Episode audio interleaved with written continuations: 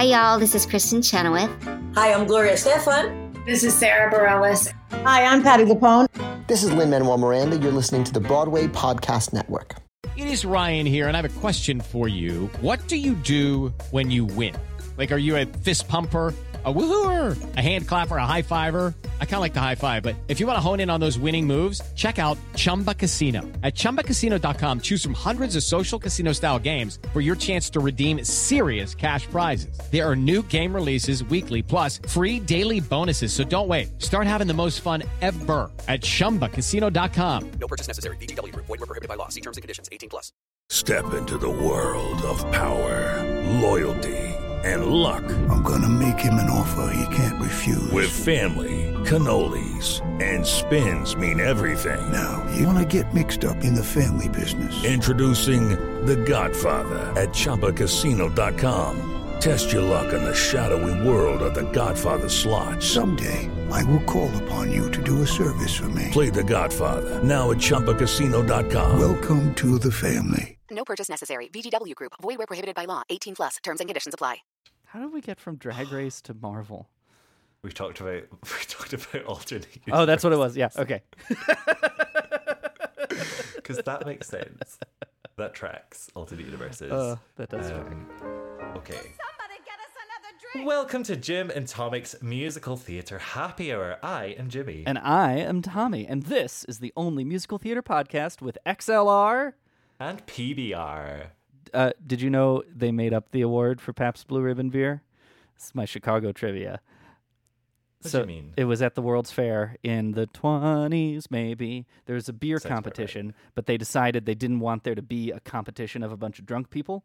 Um, so the judges said basically everyone wins, and Pabst was like, "Well, that's no good. We're we award ourselves the blue ribbon." And they still have been running on that advertisement as like awarded the blue ribbon at the Chicago World's Fair, which is not untrue, but is very misleading. The charlatans. I'll never drink them again. There you go. XLR, one for our tech tech listeners. I love that. which yeah, man. I have so many. I could talk about connectors for far too long. Say the thing. different podcast. Here we take apart your show. Here we. well, it was so good. I heard. I heard. Here we. Yeah, I got it wrong, so I'm glad that happened. Here we take apart your favourite shows, muddle them together with a shot of buffoonery, and pour you a refreshing glass of musical theatre conversation. Thomas, what are you drinking today? Uh, let's see if I can do this. Probably some swamp juice. That wasn't too bad, right? Actually, do you know what? Mhm. In all of your Scottish impressions, Yeah. that's in the top five. That's well. Are, is it good or bad that it was an impression of the big green man? Yes, no, but he's Scottish. He is Scottish.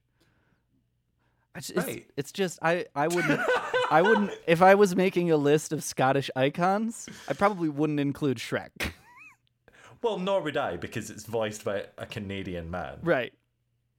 So, not really Scottish in any way, but it is a Scottish accent. And uh, Mike Myers, a very good at a Scottish accent. Yeah, that's true.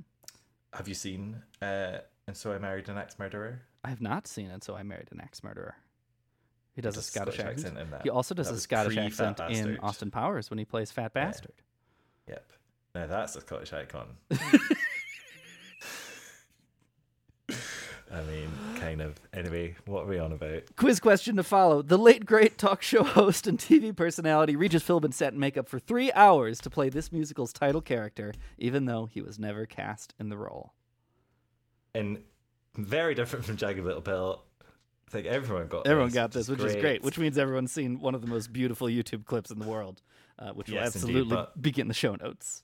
It absolutely will. Um, hey, we are going to be talking all about Shrek. Once upon a time, there was a little ogre named Shrek who lived with his parents in a bog by a tree. It was a pretty nasty place, but he was happy because ogres like nasty. On his birthday, the little ogre's parents sat him down to talk, just as all ogre parents had for hundreds of years before. Listen, son, you're growing up so quickly. Growing up bigger by the day. Although we want you here, the rules are very clear. Now you're seven. Now you're seven, so it's time to go away. Should I like amp up my Scottish? Shrek. How do you Alright. do you feel it is like because Shrek is supposed to be gross and and ogre esque, and that they Mm. chose a Scottish accent for the thing. Although I believe, and this is lost in musical theater in a in movie trivia land, but I think there was something like Mike Myers originally had a different accent he was using that he decided was terrible far too late, and they had to re-record everything with his new Scottish accent. I think that's know true. that. I know they also it might be conflated with the fact that Chris Farley was supposed to be Shrek, but then passed Yes, away. Yes, I did know that. And then they had to re-record a bunch of that. But I think I think they had to re-record again because Mike Myers Interesting. d- dickish. I I think it works because for me it's kind of like a sort of more of a folky vibe. Yeah. Because it's actually it's a very nice Scottish accent. Uh-huh. It's lilty. I am a. Uh, this is. I'm gonna have this out of body experience as we do this podcast, and and very scholarly, in a very specific way, pull apart the movie and musical Shrek. You're damn right you are. That's what we do. Shrek. Oh God, you sound that was a better Scottish accent than mine. So there's a reason Oh, that that's the case. I am Scottish. What? So, you know. haven't told me Bam, bam, bam. All these not Canadian. years? Some people think that you're you Canadian. Some people think I'm Canadian That's fantastic. from this. Well, How? I you know Anyway, um, Shrek the music. Shrek the musical. Um, music by Jeanine Tesori. Book and lyrics by Mr. David Lindsay Abaire. it's based on the movie Shrek, which is based on a children's book, Shrek.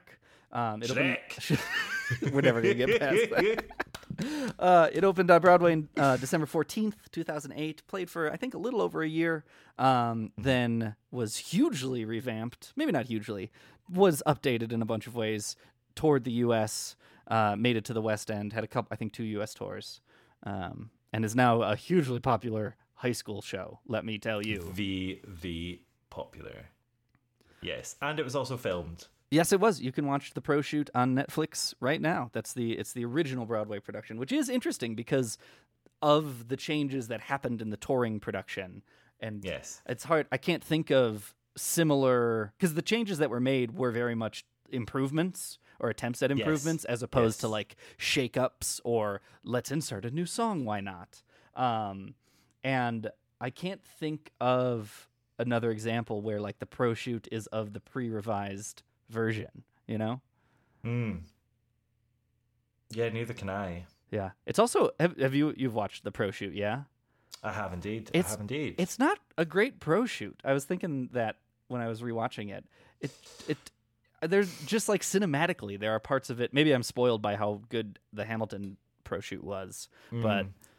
it just doesn't capture a lot of bits. It is dark the whole time. It's like not well lit for television.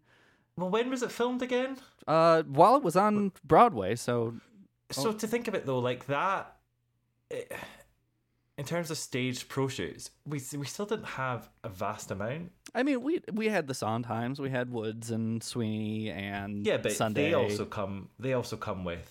That's true, and they're like, they're not. But you know, what I and mean? they're not of a different era. But it is, And like this one, certainly for the first time, had like those like big sweeping shots. yeah, and like they and- and they things like clearly all the applause is dubbed. Um, you know, Yeah, it, yeah, yeah. it- whether they filmed ever with an audience, I would doubt. Um, right. Or just definitely, recorded a house audience one night. exactly, like- and definitely a ton of the shots are like cameraman standing on stage for a close up in a way that you wouldn't do with an audience there. no. Um, and there's even some mugging. Yeah. Oh, absolutely. It's Um, great. Um, so yeah, so that uh, is the life of Shrek. Yeah. Um, Tommy, do you want to tell us what it is? Once upon a time. Um, I don't know. That would man. I should stop doing voices. Um, Shrek is a, a send up of kind of the traditional fairy tale and really Disney World tropes, uh, which is fascinating. I like this underscoring. This is going to be hard nice, to. isn't it? I'm gonna keep it going. It'll be You're doing bad. really well. I'm excited for you to try and cut this back together if I screw up while I'm saying. Cool. Um, na, na, na. Na, na. uh, Shrek was Shrek the movie was actually, I believe, the first movie to come out of uh, DreamWorks Studios, um, which was founded by Jeffrey Katzenberg after he left Disney, um, who worked on a ton of. He was part of the Golden Age. He worked on like Little Mermaid and Beauty and the Beast and Aladdin and Lion King. Um, Spun off from Disney, made his own company, and made Shrek as very much a send up of not only Disney movies, but even just kind of the Disney enterprise itself. Um, Yeah. it follows Shrek the ogre, who is uh, everything a fairy tale hero isn't. Um, he's a gross ogre who doesn't want to fraternize with anybody. Um, when suddenly and unexpectedly, uh, every fairy tale creature you've ever heard of moves into his swamp because they've all been evicted by Lord Farquaad, um, the the short uh, uh, ruler of the kingdom. Um, and so Shrek goes on an adventure to uh, first yell at uh, Lord Farquaad to get everyone off of his land. Ends up meeting Princess Fiona, who is uh, to on behalf of the Lord to make them marry, but then falls in love with her, and she secretly is an ogre at night. And there's some you know fairy tale bullshit about how true love's kiss will change her into love's true form, and it ends up changing her into her ogre form as opposed to her uh, normal form. And it's a it's a show about how you know you can find love no matter what you look like, um, and how you know fairy tales aren't everything they're cracked up to be, even though it then becomes a subversive fairy tale plot at the end. Like they do live happily ever after. But their version. Their version of happy. yeah. Yes. In the mud. Yes, in the mud, in the swamp. So that was the movie, and then DreamWorks theatricals, uh, chain, ter- which I don't, you know, what else has DreamWorks theatricals done? Um, They have now done The Prince of Egypt, which is another Oh, story. I forgot that happened. Um, spun it up into a Broadway musical uh, with Brian Darcy James. with Brian Darcy James and Sutton Foster. Um, and it's very much of all the like animated movies to stage adaptation. This one's as one for one as you get, I think. Yes. Agreed. Um, that was good. Well done. Thank you. I couldn't have done that better. You could have done it with a Uh, better Scottish accent, though. Shrek. Yes, I could have. Uh, Fiona. Uh, yeah. Okay. Well, I think the time has come. Are you sitting comfortably? now I'll begin. That's a send up of Watch with Mother, which was a British children's television show. So there you go. Feature one of the shows on that was called Muffin the Mule. That's man, We man. want Muffin, Muffin the Mule. British people do not know how to name things. Muffin. Muffin. It's such everything sounds like an innuendo. Probably was. We're British. Ow! Muffin the Mule. God, it's me, Fiona.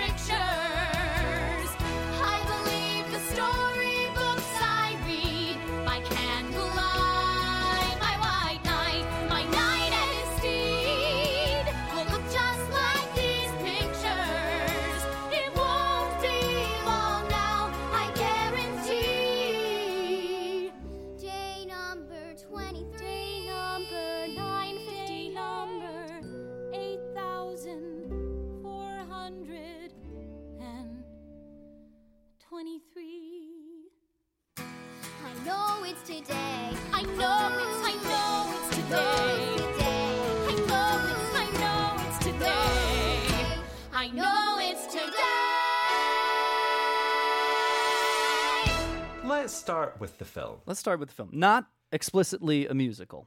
Um, there's only Not a musical at all. There's not a music at all. There's one diegetic song, um, and then they sing uh, "Welcome to Duloc" in the movie. yes. Um, and then it is also known for having both um, uh, "I'm a Believer" and the the song that didn't make the musical, "Hallelujah," which is probably a good thing.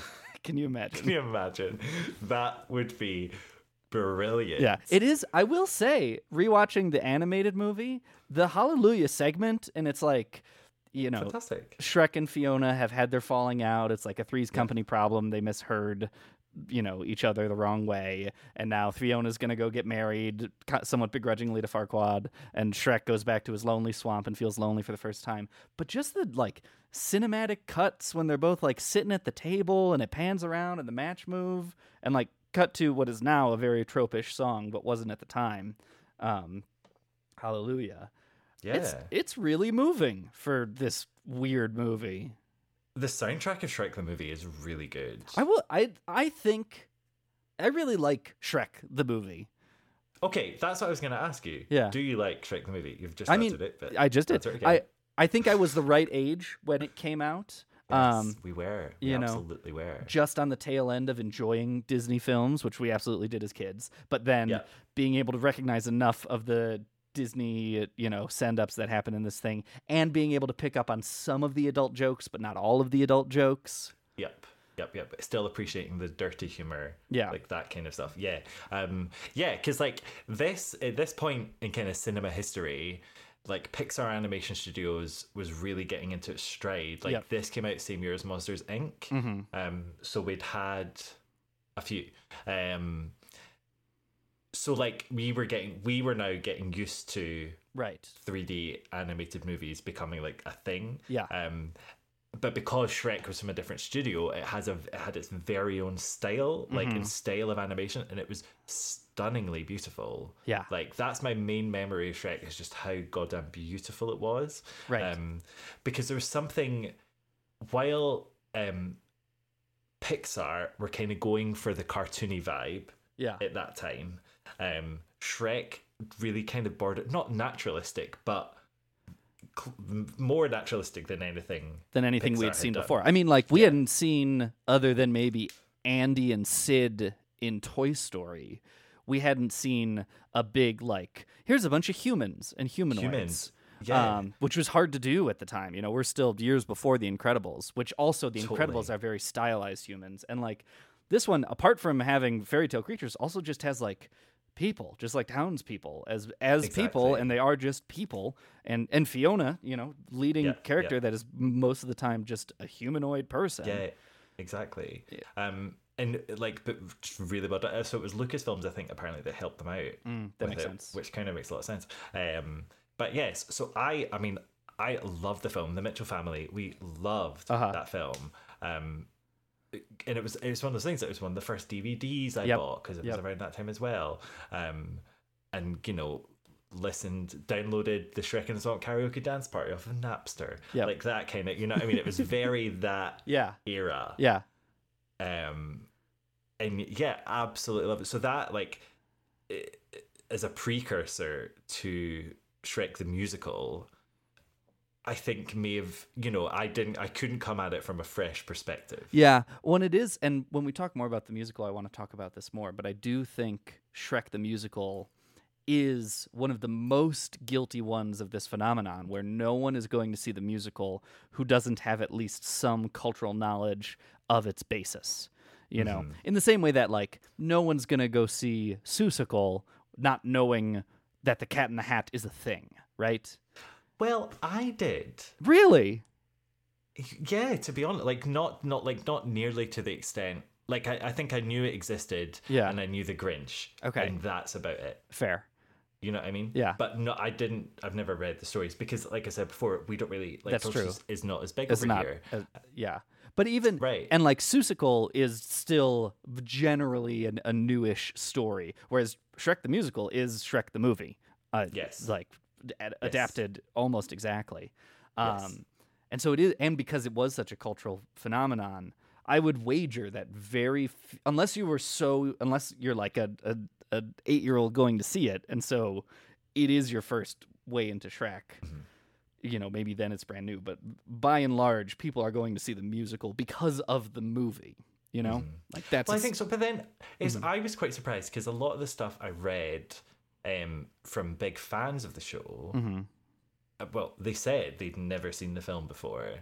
Really? Um, yeah, and so I don't know whether they knew it from like Just which I, I still don't understand Shrek the meme whatever that is 'cause apparently this is a meme what is that can you actually explain to me because I genuinely don't understand I mean, Shrek is. do you like Shrek is love, Shrek is life? It's a very popular video. Okay, it's weird. No clue. Um, Shrek certainly has this status as internet meme fodder. Um, which I'm, you know, I'm sure you could trace back if you wanted to get all uh, anthropological about it. I have not pulled up whatever the relevant know your meme page is, but Uh-huh. there is, you know, there's a whole. It's it's actually beautiful to watch. I think it's called Shrek Remade. Um, right on YouTube, which is a is or Shrek Retold, pardon me, um, is a fan made film version of all of Shrek, and it's like 200 creators came together and recreated the entire film, but with a new spin on it. Um, in a variety of mediums, it cuts from like live action to claymation to traditional hand animation. Some of it's wow beautifully artistic. Some of it is weird.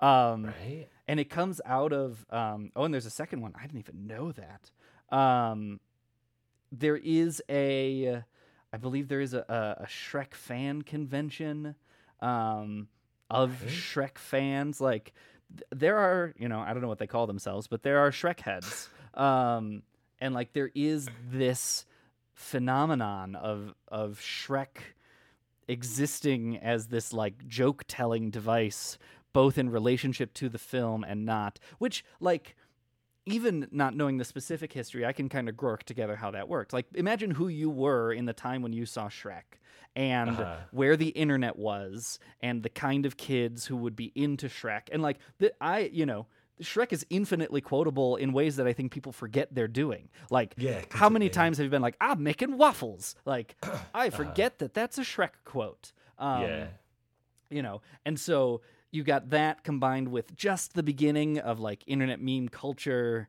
being a thing and then those kinds of people all being the same person right like i can see how that creates a a, a, a shrek tornado of Mhm. memes and interest and then you know shrek the musical is based on shrek 1 but i believe there are four, Four. Um, and then a Christmas couple of special and a couple yeah. like this is a, this is a huge media franchise now. Yeah. Um, and so that's a lot of fodder for memes and references and because the whole thing is so irreverent and is so referential in and of itself, it does seem to kind of spur that same recreative spirit. okay Is what I'd is what I'd say if you asked me to explain Shrek the meme. Shrek the meme. Like honestly, it never come on our radar at all, and that's why. Because I read this a lot about people being like, people don't like this because it's a meme show and it's you know Shrek's just a meme, and I was like, it's not. It's a fantastic movie. Like, what are you talking about? Right, yeah. And so it's people not knowing this Yeah. almost that it was a movie. Well, um, I and also I think Mhm. well, I was gonna say, I think that informs a lot of the like fan veracity Yeah. around this musical. Yeah. Because if you hadn't seen the film, Mhm. I think the musical would be stupendously funny Yeah, that's fair. Yeah. because a lot of the best jokes are just taken straight Right. from the film. Yeah, whole Whereas, like when I was watching it, Mhm. the mu- the musical, I was like, I've heard this joke, and Right. you're not doing anything new with it Right. whatsoever. It's the exact same thing. You're just putting it on a stage. Yeah. Um. So, and also with like less good voice actors. Right, exactly. And You know what I mean? with kind of unnecessary songs thrown in, you know? Like right, right, right. So, uh, so that's kind of where, where I can see this weird discrepancy because I think it's a really polarizing show. Yeah, absolutely. I you agree? I do not like the musical. Um, Right. You know, I, I, I see it for what it's worth, um, Mhm. but it's not something I enjoy watching or enjoy listening to. Yeah, Um, yeah, yeah. I don't find it terribly memorable. Um, and it's not because I don't like the movie, which I think is interesting. Right, right, right, right. Because that's the thing is like I adore the movie. Like I, I absolutely like got a special place in my heart. It's Yeah. that kind of thing. Um, and I think I don't know. Like for me, well, do you think there's improving the musical? Huh. Like, look, if you use the movie, do you think there's a way to A way to- improve the musical? It's such an it's an interesting question because I think for so this the the musical sits in these kind of franchise production seats. Like the D- DreamWorks is trying to do what Disney did, take their Yeah. popular commodity and put it on stage. Um, and what Disney had the canny to do, at least in their early stuff, stuff around this, was to change it. You know, Lion King on stage is not Lion King the movie. Right. Even Beauty and the Beast, which is maybe Beauty and the Beast. Of its time the closest to its original, Uh-huh. but still is wildly different. Like they, of new content. they take advantage of the form. Whereas Shrek the musical tries as much as possible using creative stage magic and illusions and things to replicate this CGI movie one for one. Um, You know, where like SpongeBob doesn't even do that. You don't even see like once you see the silhouette of the little sponge creature, and the rest Right. they're just taking advantage of the form. Um, and so like I think improving Shrek is almost what Shrek Retold does. Is like don't don't do Shrek, you know. Tell tell the story, but like Shrek's just a a, a guy. But it's hard because the whole point is that it is so specifically tied to what Shrek looks like. Like that's Uh-huh. a lot to do with the plot of the show and Fiona's Yeah. transformation back and forth between Green Ogre and whatever. Uh-huh. Um, but like then I don't know like if if Green Shrek was legitimately grotesque and not a cartoon's uh, idea of what is grotesque. I don't know if it works there. You know, I don't Well, know. I, I think I don't know. For me, like I don't think the costumes are the. I actually think the costumes are great. I think the, co- I show. mean it's the one Tony it won was best costumes. exactly. Um, I think they are really, really good. And I would say Um, not. I, I to clarify, I don't mean just the costumes, but the entire production Okay. design. You know, the gingerbread puppet, the dragon, which seems hugely yes. problematic. The whole thing is an attempt to, you know, there's no stylism there. Uh huh. Yeah, I, I agree. It's not looking for its own identity. Right. And I think that's why it, it kind of jars from it because I, I honestly just feel a bit like I've seen it. Yeah. And like you say, the songs I don't think do enough to give it a new life. Well, I think the hardest thing is is that like the whole point is that Shrek is an onion, has layers in the movie, and we spend the whole movie unpacking those layers before we can finally see, you know, the wholesome human being that Shrek is, right? Yes. um, because of the structure of musical theater, we have to, and they're putting these songs on it. We get a bunch of interior monologue from Uh-huh. from specifically Shrek, and it's just kind of uh, uh, uh, incongruent because we don't want to see that until the end, until he gets his hero's turn. Yeah. And so to see it early on, to see him be sad or angry about something, just Uh-huh. doesn't fit. Yeah, because I yeah I I think I think that is really really close. Like I don't know for me, there's something about the film, Mhm. right, that is so simple. Yeah. like it's so and quite melancholic. Yeah. Do you know what I mean by that? Yeah, it is. It is a. There's a. I saw it on a, a actually game design YouTube channel, but there's a, a matrix Right. in my brain of story descriptions that I'm finding very Mhm. useful. Um, and it's like it's a Punnett square. Simple tor- simple stories told simply, simple Yes. stories told complexly, complex stories told simply, and complex stories told complexly.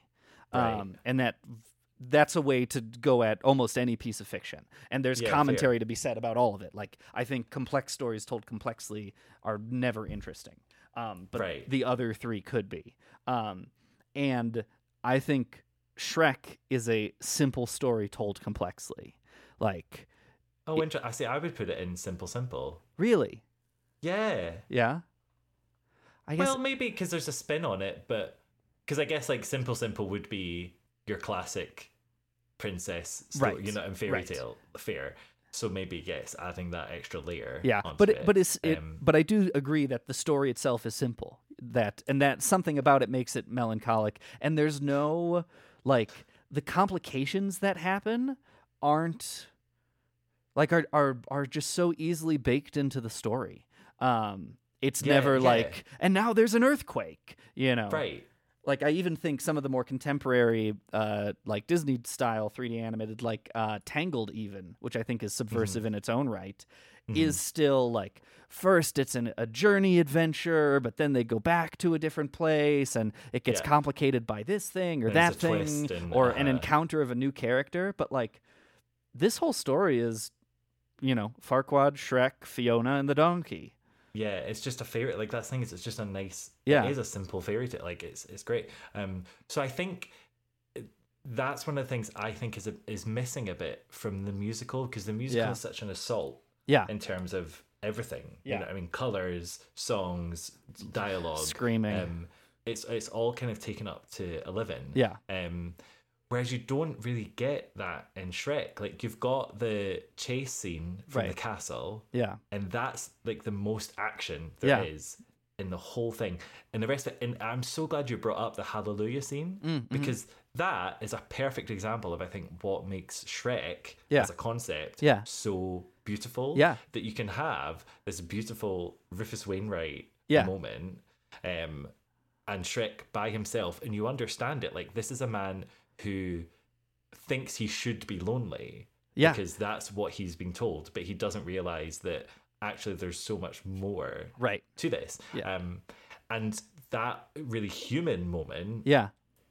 is so like it's very few and far between Yeah. in the musical. Yes, and it does. Right. Like the movie does such a wonderful thing of you the two songs we mentioned, starting off with um, uh, "Now I'm a Believer." Yeah. Um, oh yeah, All Star. Uh, Uh-huh. I forgot about all that. It's All Star. Yeah. with like maggots and mud and poop jokes and fart jokes and this gross, gross like like bathroom humor opening, and 65, 70 minutes later, you're like crying at Shrek Right, exactly. you know it, and it works and it takes you on that journey and the, Yeah. the the musical doesn't do that it just doesn't It, well, that's a, and like I think people would argue like, well, there's who I'd be. Yeah. And like that's there's a small and like it comes out of nowhere. Yeah. That's the thing for who I'd be. Like, um, what's that? The opening song, "The Big Bright Beautiful World," Mhm. which is kind of his moment of being like, "This is my life and I'm not owed anything." right Fair enough, but there's just it's not sensitive enough. Like Yeah. it, it doesn't have that human side of Shrek. Yeah. But you do see, I would agree, you see it in Who I'd Be. Yeah. Um, you kind of see it in When Words Fail, but that also still doesn't really feel in character. Like, um, right so it it's not ingrained enough in the story. yeah Um, and there's not he's not given enough time to be uh, quiet basically like Yeah. that's i mean that's that's the thing is like shrek just wants peace and quiet Right. like he likes the swamp where he's by himself and it's just quiet and it that just doesn't fit the musical genre because Shrek Right, yeah. movie Shrek doesn't really want anything big until he figures it out three quarters Uh, of the way through the right, movie yes right? yes. Well, he doesn't want anything. He just wants a simple life. Like he right. just wants nothing. Yeah like he starts off basically with the you know the same demeanor i have when i have to go to the dmv to get my license renewed. Like right. this is just a stupid thing i have to do as part of my day. Oh and now here's another thing. I get the and oh who's this donkey? I hate this. I hate Yes. this and like we don't really even see redeeming qualities of shrek you know he's not a lovable character until at least halfway through the movie yeah yeah uh, completely completely But then Um, when he's you like he's him- funny Right. he's not likable he's not like i'm on your side i'm rooting for you shrek Right. um and the the, Yeah. the musical turns it like first we see child Shrek and the parents being Right, like, yeah, you know, yeah. your life's going to be hard. Like, it, it's straight in with the the like satire as well. Yeah. Whereas like that in its own way in the film is really layered. Yeah. Like the satire is it takes a minute it- to get there. And it's such a good brand of funny in Yeah. the film. Like they pitch it so well. Like it's to me, I think it's the best example of a kids' film for adults. Yes, one hundred percent. You know what I mean? Like my I think my dad loved it more than I, I, did. I I think it it reinvented that genre for the post millennium audience. Like Yeah. any movie today that's for kids and adults owes it to Shrek. I, I, I would completely give you that. Yeah. Completely give you that. Um, and yet, so with the musical, like having that straight from the get go, where it's like ba- big barrel belly laughs, Right. You don't. You're then not going to be allowed that moment of slowing down and Right. quiet because you've started so Yeah. high. I don't know. Like, yeah, I think it's just it's it, it it's tricky. So if you're thinking like how to fix it, It's like cut all the is a- songs and make it a play. no, but this is like listen to this as a weird fantasy moment, Okay. right? And it might well, it do, it doesn't work, but there's something in it, right? Mhm. What if the music of Shrek was in the style of Once? hmm. Tell me more. Okay, so what I mean by that, I don't mean like the songs of Once, Right, yeah.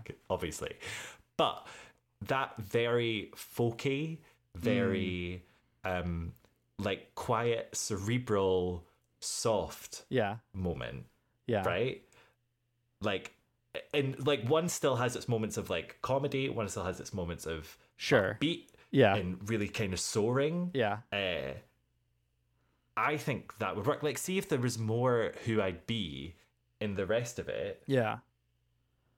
I think as a musical Yeah. it would work. And then you keep that kind of biting satire Yeah. in the book. See, I think I would go the exact opposite way and have Shrek the Musicals happening on the stage. And to the right of the stage is a smaller stage where Smash Mouth is. And I, I mean this not in jest. And Right. This none of the songs are like they're all Smash Mouth songs. They're all songs from the era that are perhaps vaguely related to what's going on, but that act as underscoring for the action on stage and pull the the, genre. So the film, basically, basically, just with more songs. You wheel Rufus Wainwright out. Yeah. He does his number. You get the eels out. Right. They do their number. Yeah. Yeah, fair. Um, yeah, I mean that would also work, but then that's just the film. Right. I'm trying to be, I'm trying to, you know, create, Tommy. I'm trying to create. Um, I, think, yeah. The other thing for me, where I'm a bit like, uh, is it goes back to this idea of like the musical having its own identity. Mm-hmm. Um, in specifically with the characters. Yeah, Um, I think it actually, I actually think it nails it with Farquaad. yeah. It was. It's been interesting to see, and I think, and you know, screw him, but Ben Brantley's review had something along the lines of that Farquaad is funny before he becomes tiring, and I don't agree. I just, I just, I think it's always funny. yeah, He's my absolute favorite thing in that show. and it, and like the point, it's a joke in the movie that he's short, and Right. It becomes an even further joke in the musical because he's short and doing this weird on his knees, you know.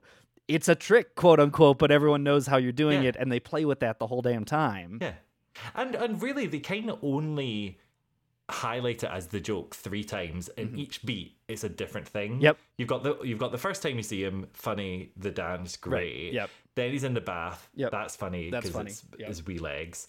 Um, and then I feel like there is another one. Oh, his dad. Mm, yep. Right. Yeah. So that's like three nice easy beats. Yep. Done. Yeah. Um, I think it's great, and it's just like Farquaad in the musical is so different from Farquaad in the film. Yes, Farquaad is like evil, evil in the film.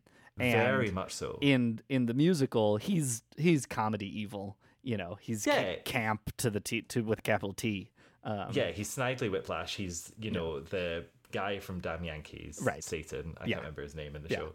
Um, like he's is that you know camp villain, which I guess you know we could go into coded. It's it's problematic for know, sure. Yeah, sure, whatever. absolutely. But you know, Christopher Sieber's a wonderful homosexual man, and Right. I'm sure he loves it because I love it too. Um, like it's yeah, I just think like that and what they do with him Mm-hmm. is great because it builds the musical its own identity. Yeah, when it does, he, it's such an interesting uh,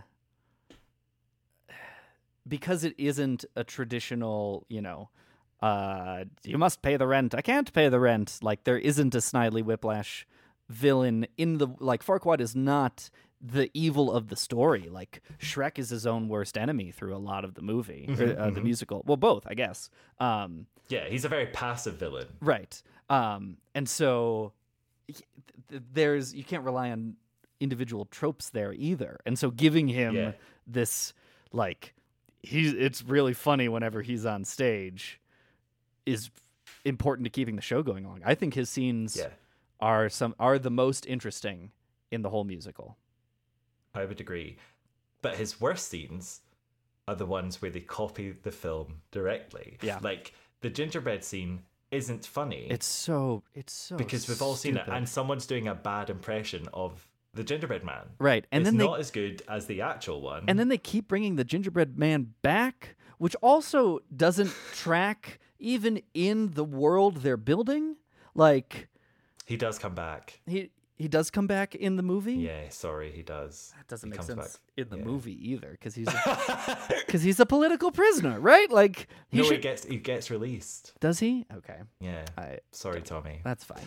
Um, can't you can't be given that one. But no, so but the the um Farquaad, yes, they get that correct.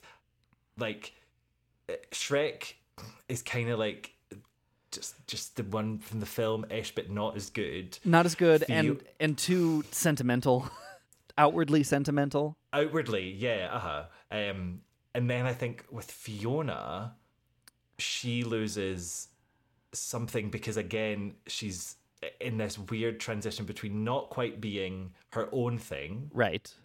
and not quite being the princess from the film. Because Yeah. like Cameron Diaz as Fiona is like ba- very badass, Yeah. very you know, totally walks her own ground. Yeah. like hundred percent, and as gets into that old like down and dirty vibe really Yeah. really well. Yeah. Sutton Foster's Shrek, uh, Sutton Foster's Fiona, is it, it's weird because sometimes she's badass, but then she's also really goofy. Yeah, I wish. I think. i think Fiona's best moments are the scenes in the show, um, Mm-hmm. where we can see her go back and forth between like, I need somewhere to sleep, I need somewhere, I need somewhere to sleep, you know, and like she she flips back and forth between the fairy tale princess and the you know edgy badass woman. Um, Yeah. But it's not built into her songs as much. It's why the only quotable thing from any of the songs in this show is the waiting, the waiting, because that's the only time she does it.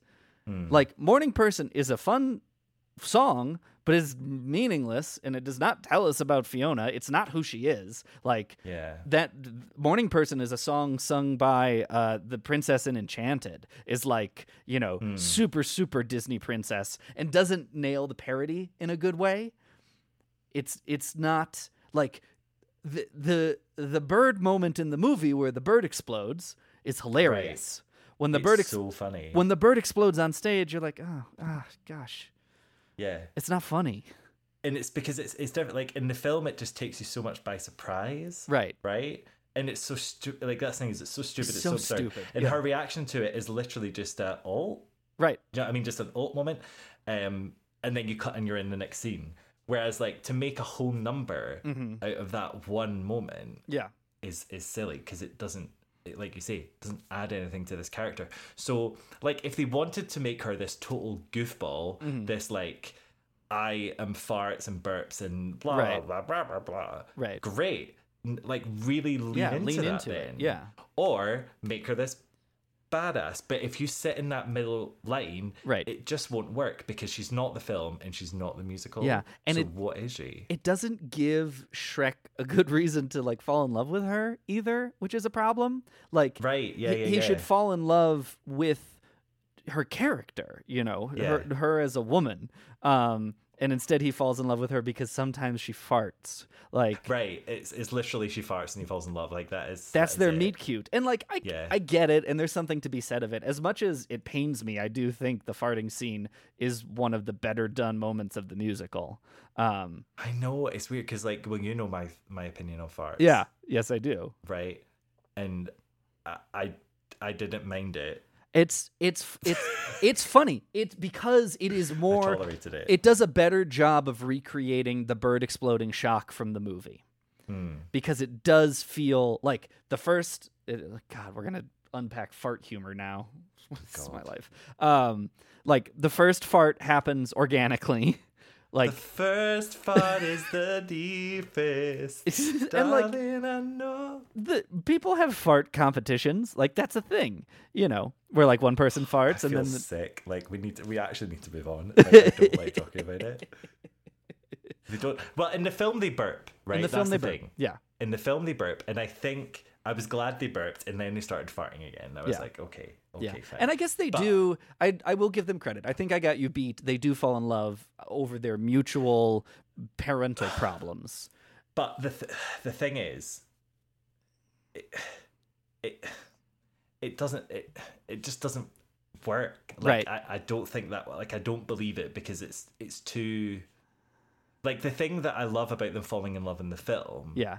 is they're just so themselves. Yeah, That it's not like you're me. I relate to you. Right. Like da da da da da. Um, you don't you don't really find out much about Shrek's family. No, and you don't need And to. I think his dad tried to eat him or something at one point. Like, there's no There's no labored backstory about why he lives in a swamp. right. What he loves about Fiona in the film is that she's so unabashedly herself and isn't Yeah. like a pretty princess, Right. airhead. Like she is just, I am burps and farts and I'll eat some rats with you. Like, Right. let's go for it. Yeah. Um. Yes. So. I think with those two, Yeah. they missed the, the thing. Before we move on, we need to talk about the donkey. I find this frustrating. I find it frustrating too. I find the donkey in the original movie frustrating as well. Um, okay. It's granted, I have not read the children's book, which I imagine Right. is pretty tiny. Is there a donkey in that? I don't know. Yes, yes, is. there is. Okay, so at least they're taking it from that. But it's like, you know, in the movie, it's Eddie Murphy doing his Eddie Murphy thing. Like, Uh-huh.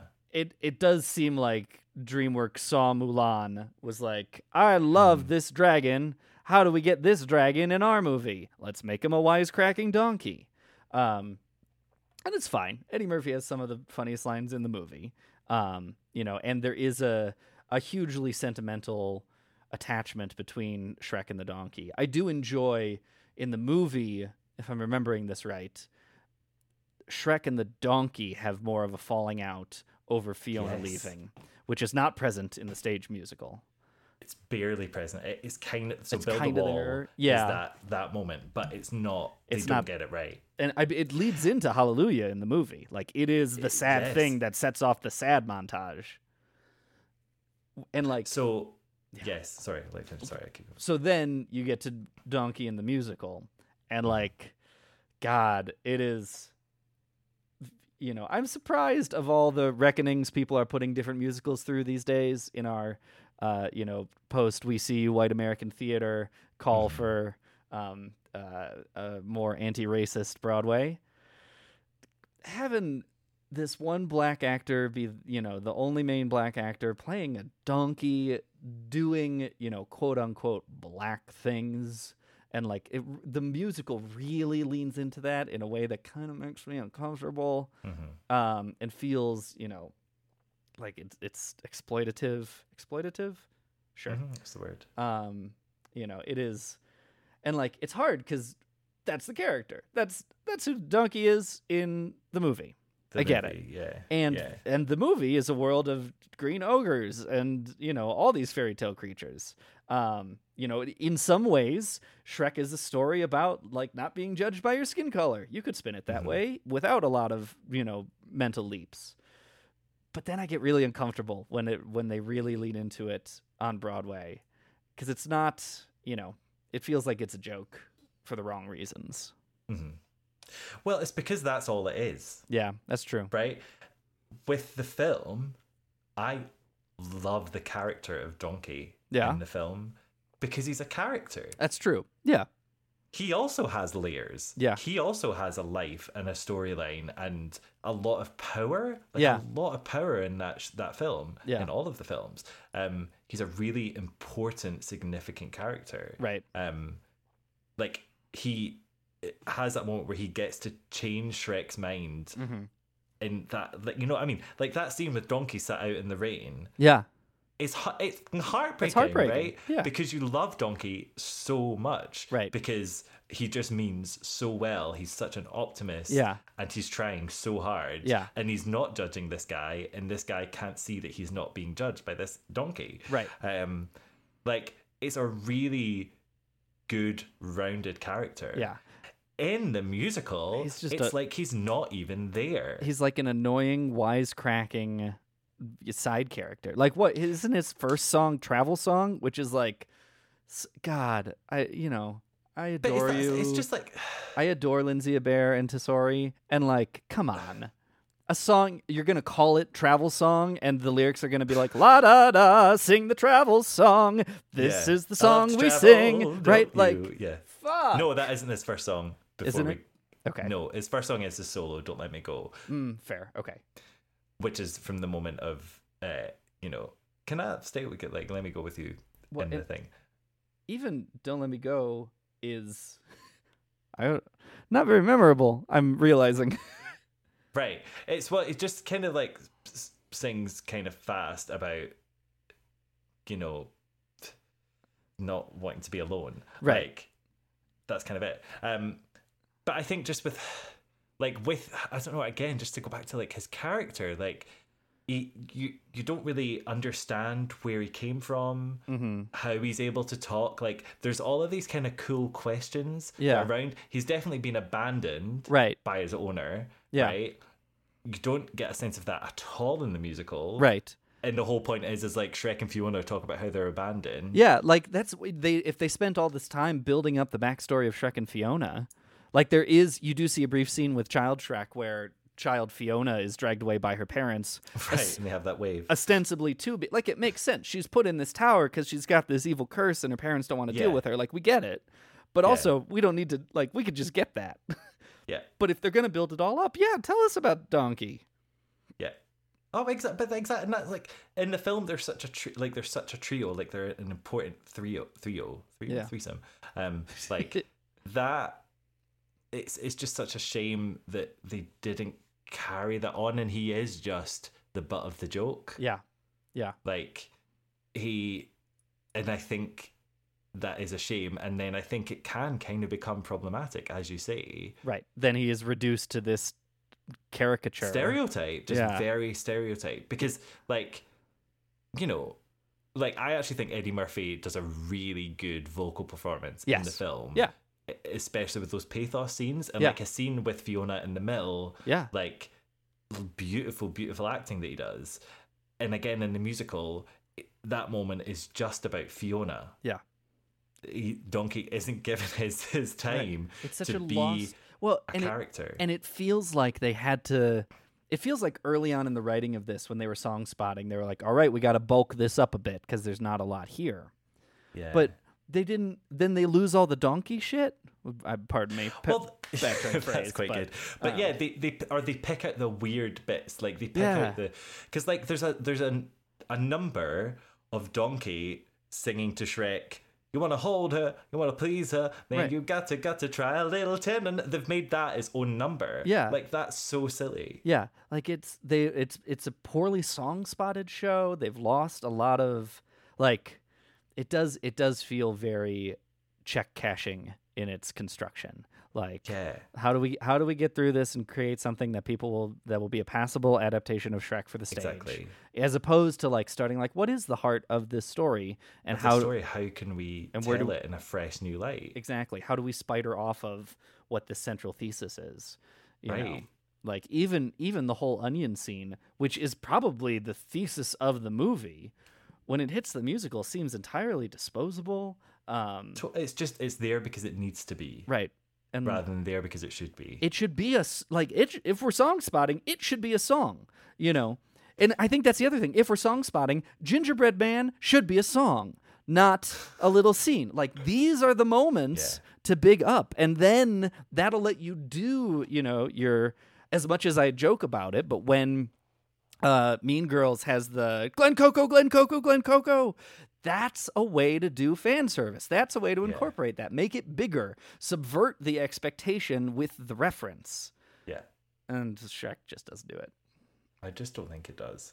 Um, yeah, the movie is better. yeah I won't stop watching it. I still love it. Like I kind of love it more. it was fun to to rewatch it in in prep for this because it does Right. it does feel like you know an old blanket that you adore um, yeah, for sure. And it's so special. I mean, it's one of those things. Like I feel like Shrek One Yeah. is such a special, special thing. The sequels are They're- decent. they're decent. but they're very much their, they've become their own thing. Like I feel like the sequels. Yeah. This is a weird kind of thing, but I feel like the sequels are more like the musical Hmm, interesting. because they're trying to get back to Yeah, the special they're trying to recreate the spark. one had. yeah. And that's exactly what the musical is trying to do. Yeah. is recreate this this Yeah. spark.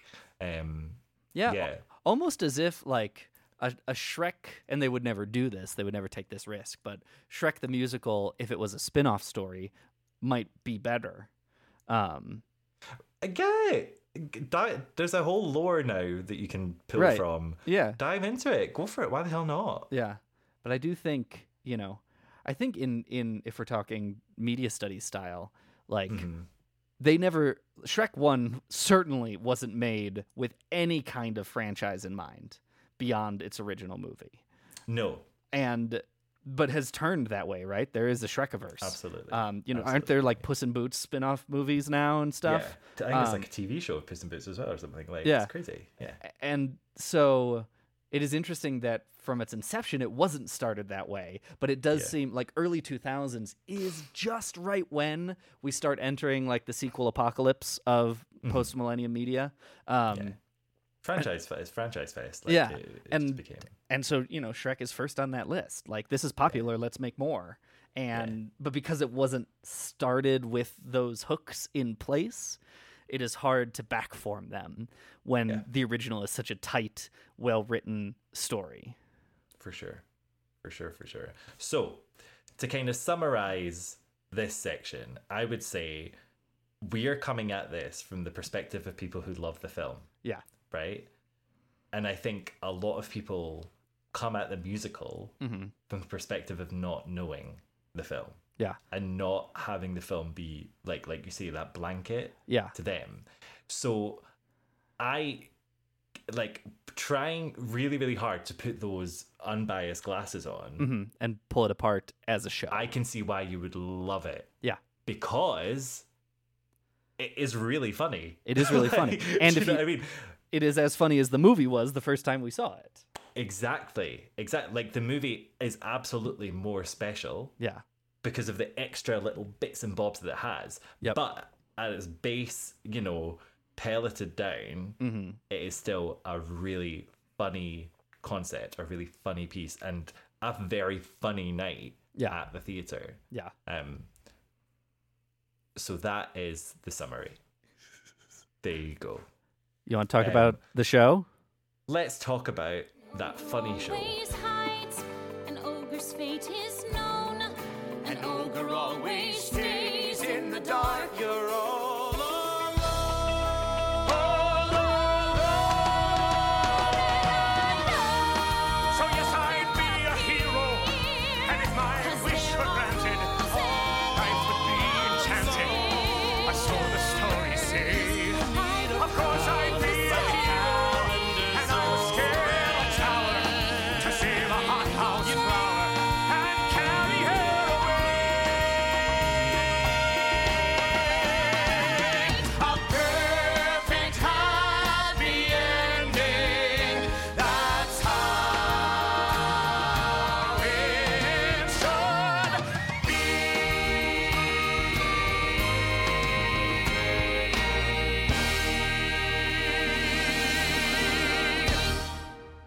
Judy was boring. Hello. Then Judy discovered ChumbaCasino.com. It's my little escape. Now Judy's the life of the party. Oh, baby, Mama's bringing home the bacon. Whoa, take it easy, Judy. The Chumba life is for everybody. So go to ChumbaCasino.com and play over 100 casino style games. Join today and play for free for your chance to redeem some serious prizes.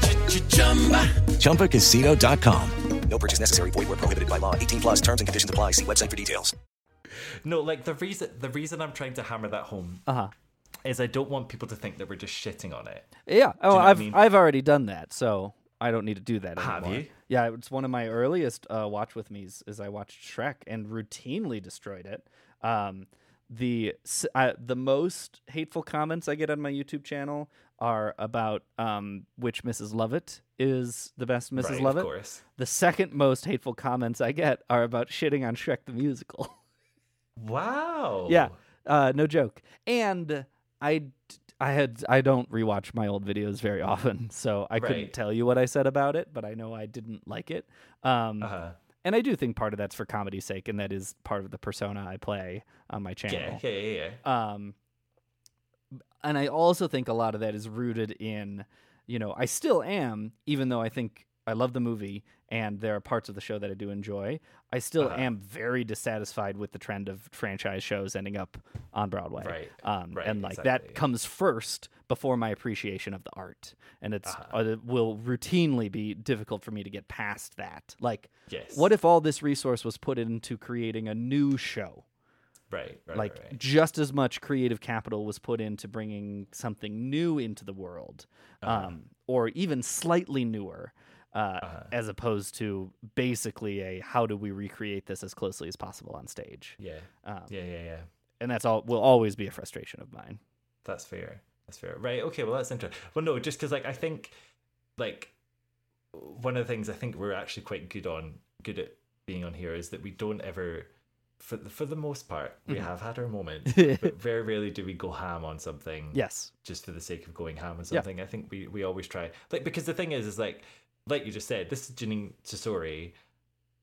And I can't remember the book uh, guy's D- name. David Lindsay-Abaire who wrote the rabbit Who hole has a Pulitzer and- Prize. yeah exactly like right. these Like, are he very good, like talented people here. And that's the thing is like it's it's not shit.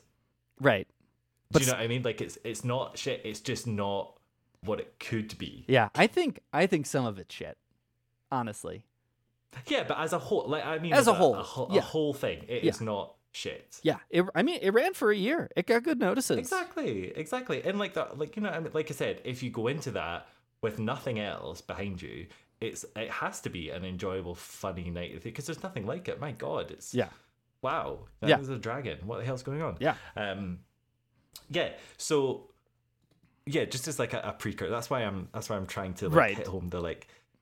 It's funny because it, you know It is funny. It, is. It is. Um, and also just allows us to be a bit more. Uh, a bit more perspective on the discussion as opposed to just being like this is shit and this is shit Right. and that's shit. Right. Well, Yeah. that's Yeah, not yeah. entertaining. Right. Um, anyway, talking about the show. this is what I hate. No, I'm joking. um, right.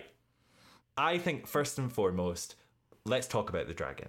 it's such a it's such a difficulty um i man i sympathize it's i um am still on some like uh uh reply all message chains of tech directors in the chicagoland area and there are chains and chains of emails about who's borrowing whose dragon for shrek because we're doing shrek and we don't want to build this damn thing Yeah. because it's so you need it. It's it is literally the Deus ex machina that happens, s- and it has to be spectacular in this thing. And also, it's a dragon. Right. I mean, my favorite thing, and I did a lot of it today. Um, my one of my favorite things in general is watching uh, high school productions of. Oh, yes. Right. Watching high school productions of this show in particular Mhm. is just so sweet.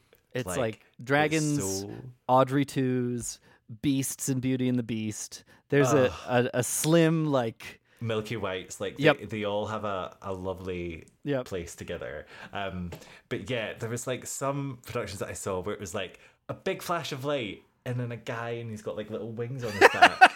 and I'm just like, you're so cute. This is amazing. Like, this is so sweet. That's and fun. Amateur. I would, you know, of the choices, I like that better than what the the Broadway production does. I agree. I agree. That Broadway production did not do that Oh, well. It's so bad. It was one of the biggest changes from the Broadway production to the touring productions. They made a new puppet and Right. made, wrote a new song and like totally redid that beat with Donkey and the Castle and the Dragon. and like, well done, but you should have caught that one before you locked I in. know. It's just- it's my like- God. it is a it is a puppet that does a very good job at looking like the CGI puppet and has no emotion at all. Nothing. So like, but what I don't understand, right? So if, if you've not seen it, if you've not seen the thing, I, I recommend watching it YouTube, whatever, um, because it, it does need to be seen. Uh, so they use projection mapping for the eyes, Yeah. right? Yeah. Which is a very high tech thing, especially for 2006. Are we in? Like Do they? 2000 I'd have to look again. That I, I'm a, I'm a hundred percent sure it looks very like projection mapping. Okay. I don't think it's just lit up. I wonder- they do move. I wonder if it's uh, the inside. Pot- mm, potentially, You know? maybe, maybe. That's how I would do it. that if would make that make, because. I was like, this is such an advanced thing that you're doing. Yeah. How can you But I get everything else so wrong? I think they're visual eyelids, like they're physical eyelids. Yeah, the uh-huh, they are. But you think the the eyeball itself is a It just look it, it just looks yeah like it's been like that. The kind of light that it holds, Yeah. is that everything around it is not lit. yeah But yeah. the but light it is on is it, yeah. you know I bet mean? you it's that lights inside or something. Yeah. Uh huh. Um. So anyway, that's the most exciting thing about it are these lit up eyes. Yeah. Everything else is really, really bad. Like the giant from the original Into the Woods is better. Is better, and it's nothing, right? like it's the back of a head that goes away quickly. it's the back of a head anything. that falls slowly down Well, on its side. the other Like, thing, I like, enjoyed I- that more. I think they screwed it up on the page. Like the dragon doesn't talk in the movie. No. Why- I- I- right. But I I don't mind I actually don't mind that. I don't mind letting the dragon talk and letting the dragon have a number. Sure. Um I think that's it's that's a funny and again that adds to this thing about saying like giving the musical its own identity. Yeah, that's fair. You know what I mean? I think that's totally fair. Um and I just think they needed to have done like it's It's really bad. Well, and they totally blow up. Like the whole joke of the movie is that the dragon falls in love with the donkey, and they're Right. also they're subverting your assumption that the dragon is a man. Like Yeah, exactly. Oh, you're a girl right, dragon. exactly. Yeah, exactly. Which which they blow up that joke the moment there's a voice, right? yeah. they can't get That- into that it. at all. joke isn't in it. Right. And like I wonder, you know, if if you th- throw Shrek at me, please don't, and ask me to like Shrek. try and fix it. Like, is there a way to write this song so that it is just sung by Donkey, and that the dragon is just there emoting in growls and grunts and stuff, and then the donkey can and you know do the CP, C3PO R2D2 thing if you need to. Uh-huh. Like, what was that you said? Oh no, there this is my natural fur color, right? Like.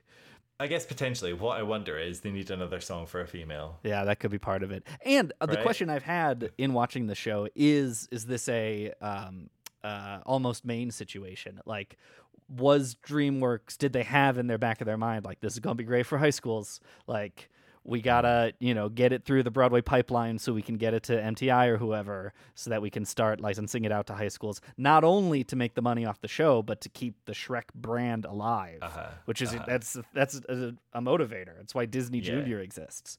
Um, and for that reason, having a couple more, you know, that's why they have the Pied Piper. That's why they wrote in a whole bunch of these other characters. That's you know, Right. fuck. That's why they have Pinocchio. Like, Right, it's the same into the Woods thing. Do you know what I mean? When they have Right. all the extras because you can if you need them. Exactly. Um, yeah. So, but basically, what's great Mhm. is they fixed it. yeah, I would say they did. The puppet for the touring version looks much better.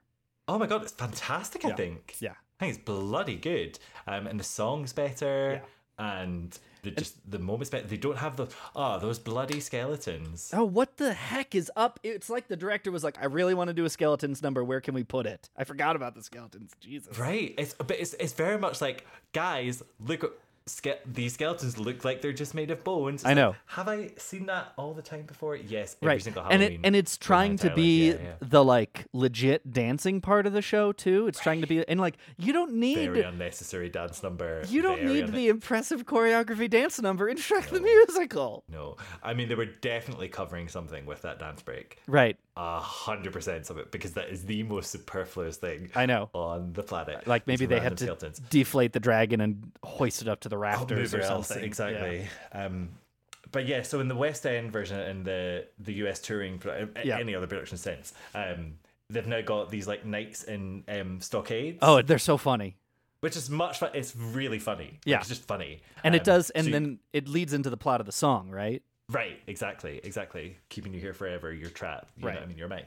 Um, yeah, like it's, it's so much better, and I'm very, very glad they improved it because, like, that actually, I think now the dragon's one of the best things in it. yeah Yeah, and they also like the dragon puppet is scaled down, but is a full. It's a much more traditional puppet, where like the Yeah, Broadway one so. seems like this inflatable thing um, that can't talk very well. Its mouth doesn't move very well, um, and now it's more like a rod and stick puppet with like four performers. Um, you know, they don't have the weird like scales that turn around with ladies on them. Yeah, what's that about? Why have you got talking scales? Well, Do you know what I mean? And it's so because the rest of the production is trying so hard to just be the movie, right? yeah. Or to have like, you know, Farquaad is like one specific uh uh element that makes him look like the movie, right? There's one stage joke in there, but it's trying so hard to recreate what you've seen in the movie. And then to have these representative singing dragon scales right. like you're you're you know we're we're mixing genres Yeah, yeah, yeah, yeah. It's crazy. Um, so I just wanted to get that out of the way. that the dragon is we delightful the- and it's been fixed, and we're, we're all we're much happier now. it is it's Um, it's such a fascinating you know not a lot of shows as big as this one get post broadway fixes um, Yeah. and it i i would say if i was making the argument of you know them prepping this for high schools that's a sign that like they you know maybe meet me in st louis is one of the few that has also done such a big post broadway rewrite Mhm. for whatever reason Maybe a lot less successful. yeah Um, yeah, fair. I, I, I mean, so see in the US tour, because Mhm. I've only seen the West End one. In the US tour, did they do the LCD screen backdrops and For- the simplified set and stuff? Um, that's a good question. I the only clips I've seen, it seems a lot more like uh dropping flat as opposed to like big um set Right, okay. pieces. Um Right. they're a lot more simplified. Um Because the UK tour is all LCD screen, fascinating. um, and it's done. Re- and the set is a million times simpler. Right, Like it's you- like one set piece Yeah. we're working with, and Yeah. the rest is is the projection. Yeah. Um, It's a and it- cheaper it- cheaper alternative. cheap alternative and it works Yeah. it really really works like it's it's good simple Yeah. Stuff it's not distracting Yeah. I am Um, surprised. this is only a bit of a tangent, but it's in my tech theater world. Like Hmm. there's still, you know, I've been in so many high school theaters and they have such different uh, design considerations when they build them. But there is every general use education theater is still built with a psych. Um, you know, Right, either yeah. a sky blue psych or a white psych. And like no no professional productions have like and then the big white curtain in back, right? It's just not a thing. I am surprised and I've had this thought multiple times that like with how cheap uh giant LED walls are becoming that like that that's just not part and parcel for what we put in high schools. For the amount of like, you know, we're all to sit and watch a movie or here's this PowerPoint projection or something, and then switch over to we need to do Into the Woods Junior, and we got two weeks. All right, I can pull together a bunch of clip art files that is going to make this really nice. exactly It seems very versatile. It's the sort of thing where like maybe when things go back to normal, I would look into for my theaters. yeah easy And I then mean, it- yeah i don't i don't know why like maybe just because it's it requires a level of tech knowledge like Perhaps that like the average, you know, English like teacher, your drama like, your theater teacher won't understand Right, like, yeah. know, fair but um it, it, and it would just it, yeah it would help a lot oh, be so useful. a I- lot. like my God, I know but then you'd never you know you'd never learn what a cyclorama was that's true. But people don't use them anymore, and I, I hate teaching. I used one. Thank you very much. Proud of you. I Some literally beautiful lighting effects. one of the last things I did before uh, the pandemic hit was box up and take down our psych and put it in storage and just like once and for all. And it's like sky green too. It's like the worst color for a psych. Oh my yeah. God. Yeah. D- What's the point Architects architects for high school theaters have this habit of not getting white psychs. Like at the very least, get something white. Yeah, why wouldn't it be white? No, all I got are like they call them sky blue and sky green, and it's like this pastelly, gross blueness. What are you using green for? Right? It's such a You can't yeah. color on green either. Yeah, I mean, it's still like white green. You know, it's barely green, but it's still green. Right. Um, yeah, I have never understood it. No one has ever been able to explain it to me. I hate it. Yeah, fair. I hate it too. Well, Anyway, that's one thing that the the future productions I think Yeah. get right. Um, Yeah. And you can let us know, listeners, if uh, you've seen the tour and they use Yeah. LED screens because it, it works substantially. And I think they probably because it's so much easier to Oh, it's so cheaper. Yeah. to put in. Yeah. Um. Yeah. So you want to talk about the lyrics? Oh God, I'm so frustrated with the lyrics of the show. Um, they seem so many times they seem like throwaway jokes, and I get that they're kind of that uh, Tesori and Lindsay-Abaire are trying to emulate some of the, I don't know, irreverent, referential, pop culture flavor of the movie. The yeah, the kind of satire. Yeah, but it Yeah. doesn't work for me when it's lyrics because it's not they're just they're just throwaway lines. They don't land on punchline um, song lyrics. The first one, the one I put here in I know it's today, and I can't even remember where it happens in the song, but like Fiona's extolling things she's good at. She says, "Although I seem a bit bipolar." Right. That's what it rhymes with. and then she says i'm a very gifted bowler and like they're trying to emulate this pop culture referential thing but this isn't a pop culture reference she's not a gifted bowler she can't be she's stuck in a tower that's eight foot by eight foot so like it doesn't make sense in world. It's Yeah. not so funny that you should keep it right? It's not a laugh out loud line. It's a forced rhyme. I mean it's a real rhyme with bipolar but even the bipolar line isn't terribly necessary. So No. why are you bending over backwards to find a rhyme for it? Right. Yeah, because for me, it's it's actually more the bipolar thing yeah. that frustrates me because that she's only saying that because she's just gotten angry and torn a book in half. right she's not actually bipolar and there's It's this got is nothing to do with. It's got nothing to do with her character. Right. And this is a bigger frustration I have with these lyrics is that they're really insensitive. and like yeah, there's a lot of insensitive. and like not insensitive in a funny offensive way, which I think there I would have more lenience for. right. They're insensitive in like an unknowing way. Like there are real bipolar people. You know, it's like people who joke about like, you know, oh your apartment's so clean. Oh yeah, I'm a little OCD. Like you're not OCD. You know- Right, yeah, you know, yeah. right? And then later, um, like the whole God, uh, Little Red Riding Hood. Wolf character is Yeah. terrible, and they're like playing up. So they drop they drop the T slur. Um, Yes. I'll I'll say it as a quote, but um, they Well, it rhymes with granny. We can rhymes that. with granny. Yeah. Um, and and like they are playing up like, of course that's who this character is. It's a wolf in in grandmother's clothing, but then like in Freak Flag Fly, you know, there's a whole like embracing the wolf's cross-dressing nature, but then there is then that this plays up that like people who cross-dress or who are trans are ugly like a wolf would be, which is really unfair and insensitive. Like the mm-hmm. whole thing is not good. Um also in like all of God, Freak Flag Fly. Ha. It's one of the catchier songs in the show, right? It's it's a it on its on its surface it is a good musical theater song. It's a good company song. I'm sure it's great in the high schools because it's the time when the whole company gets to come out and have their shining moment. And it is problematic AF. Um like even just in little ways, but just making a joke about like I'm going to tell the world that I'm a Scientologist. Like don't get me wrong, I have no like I have no sympathy for Scientology. want to make that comes out as a I want to make that very clear. Um but like Scientology is a terrible scourge on American culture. Like is a deep death cult that, you know, steals a bunch of money from people. It's not really funny. Um No, but they're, but they're, you can see what they're doing there. They're like, well, we're going to try and be Book of Mormon. right, it's trying to be like a buzzword. Like yeah. right. Yeah. That's that's what, and I just think that's that's where those humor moments, like you would never get that joke in the Shrek film. Right. Yeah.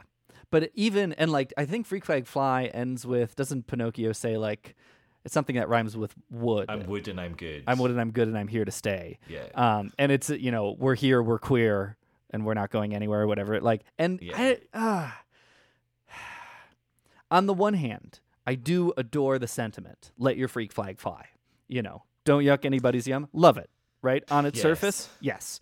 But there it gets, you know, they are they are self-describing as freaks and that there there would be a way to do it better if Shrek was also involved because we're mm-hmm. talking about like the whole thing is that Farquaad wants the non-normals to get out of his kingdom and so kicks out, you know, weird magical folk. Um Shrek also has all these identity issues about being an ogre, as does Fiona about transforming back and forth. Like there's a thread here, but they mm-hmm. never pull it. They never like draw it. Mm-hmm. Just they'd have all these fairy tale creatures sing "Let Your Freak Flag Fly," make a Les Mis reference, and then are done with it. Yeah. Yeah, exactly. Well, like the whole song exists to cheer up Pinocchio, Right. having identity issues about not being a real boy. Like, it's yeah. In terms of song spotting, it's It's not great. a strange one. It's it's not. I, it's, it's it's probably one of my least favorite songs in the show. To be honest, like, really? Yeah, and uh, again, it might be a a biased point of view because the first thing I ever saw of Shrek the musical Mhm. was the 2008 Tonys. Tony's, where I believe this was part of the opening. Yes, it, it Yeah. was. Um, and I was like, "What on earth Right. is this nonsense?" Yep. Like, why? Why does this exist in the Right. same kind of like franchisee Yeah. jadedness? Um, and they were just singing like "Let Your Freak Flag Fly" and that vibe of like. We're the freaks, you know what I mean? Right. Yes, we're the alts, we're the, you know, outsiders, and Right. we're here to stay. And I'm like, yes, oh, great. You know what I mean? That story again. Right. Like, it, that's kind of what it was feeling. I was like, just move on, give me next to normal. like, exactly. I'm much more interested in that. Um, so, yeah, I think that's. Uh, I already had an issue with it before Mhm. everything else. Like, you know, what I mean, like I think it's performed well. I think it's like it's, it's decent enough as a number, but Yeah. I'm sure it's a ton of fun. yeah, I don't doubt that for an absolute second. Um, but it's not. I'm just like I'm like. you I know. like, it doesn't cool. progress the plot. Like it's such a missed opportunity. Because these are these this the company of fairy tale creatures are a Mm-hmm. great like uh uh C plot to the show, right? You've got like Shrek and who he's encountering with right now, whether it's Donkey, Fiona the dragon, or Farquaad. You've got like Farquaad's own stuff about his as B as like his kingdom stuff. Um, Uh-huh. and then you've got C, the fairy tale creatures. Yeah. Um, and they're, you know, it's not done well enough ever. There's this, they, they try and pull this joke a couple times with like Time to Say Goodbye when they're like singing this goodbye song to Shrek. They try and pull the joke when all the knights are coming in saying, like, here comes Farquaad. He's down the hall. He's almost here. And it doesn't quite land enough. Yeah. It needs to be longer. like it needs to actually take up more time than you want it to or sound like it's going to end a couple times and it just doesn't. Um it yeah. I feel like and then Freak Flag with the um fairy tale creatures which doesn't Pinocchio's sad at the beginning of the scene and isn't sad at the end of the scene and we didn't need the scene at all. Yeah, exactly. Like it Like, self resolves. I know, I know. He's not a big enough character in it that, like, he gets more to do than Donkey. Yeah. Yeah. Yeah. I'm not even kidding. He gets more of a character arc than Donkey. And like, what if you know maybe one of the fixes is rewrite from the movie? Don't just have the dragon be the Deus Ex, but have all the fairy tale creatures come back in and disrupt the wedding in a comic, you know, pie throwing extravaganza or something. Like make like it a the the riot scene in Beauty and the Beast. That yes, kind of. Exactly yeah, like yeah. that. Um, which would then bring all these actors back on stage, give another number. Maybe they're let in by Donkey. You know, we found some friends. Charge! Well, I think they do. I think they do come back at the end. They do come back for uh uh. no, uh, but I'm sure that they're at the wedding because that's when Grumpy comes back. aren't they at um the Shrek and Fiona wedding, or are they at the Farquaad wedding? They're at the Farquaad wedding because that's when Grumpy comes back That and you makes get that reveal. But, and that's actually another issue. I want to talk about that because this Yeah. is bad book writing. Yeah. Okay, so there's the big, and I actually think it's a funny, a very funny storyline. Yes. I love this idea that Farquaad's dad is actually Grumpy the dwarf. Yes. That's Very- really funny. Very funny. Very funny. But why also include in your um, complete copy paste from the film, literally verbatim Mhm. copy paste from the film, uh, mirror game show blind date Mhm. scene? Yeah. Um, why also include Snow White and the Seven Dwarfs in that? Yeah, doesn't make sense.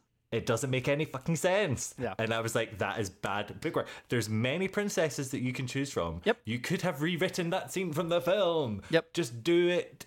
Pick a different. And. I know this is the most. And I know a lot of people out there are going to be rolling their eyes because we've just talked about, you know, the lyric, one lyric of a very gifted bowler, and now we're talking about fucking grumpy. Right. But I don't care. It's these little things. Yeah. That just show that you take care. Yeah. With your writing. They add, they add up, and you still need to. I find nothing. Well, I find plenty of things frustrating. One of the things I find very frustrating, frustrating That would be is, is yeah. uh, inconsistent world building.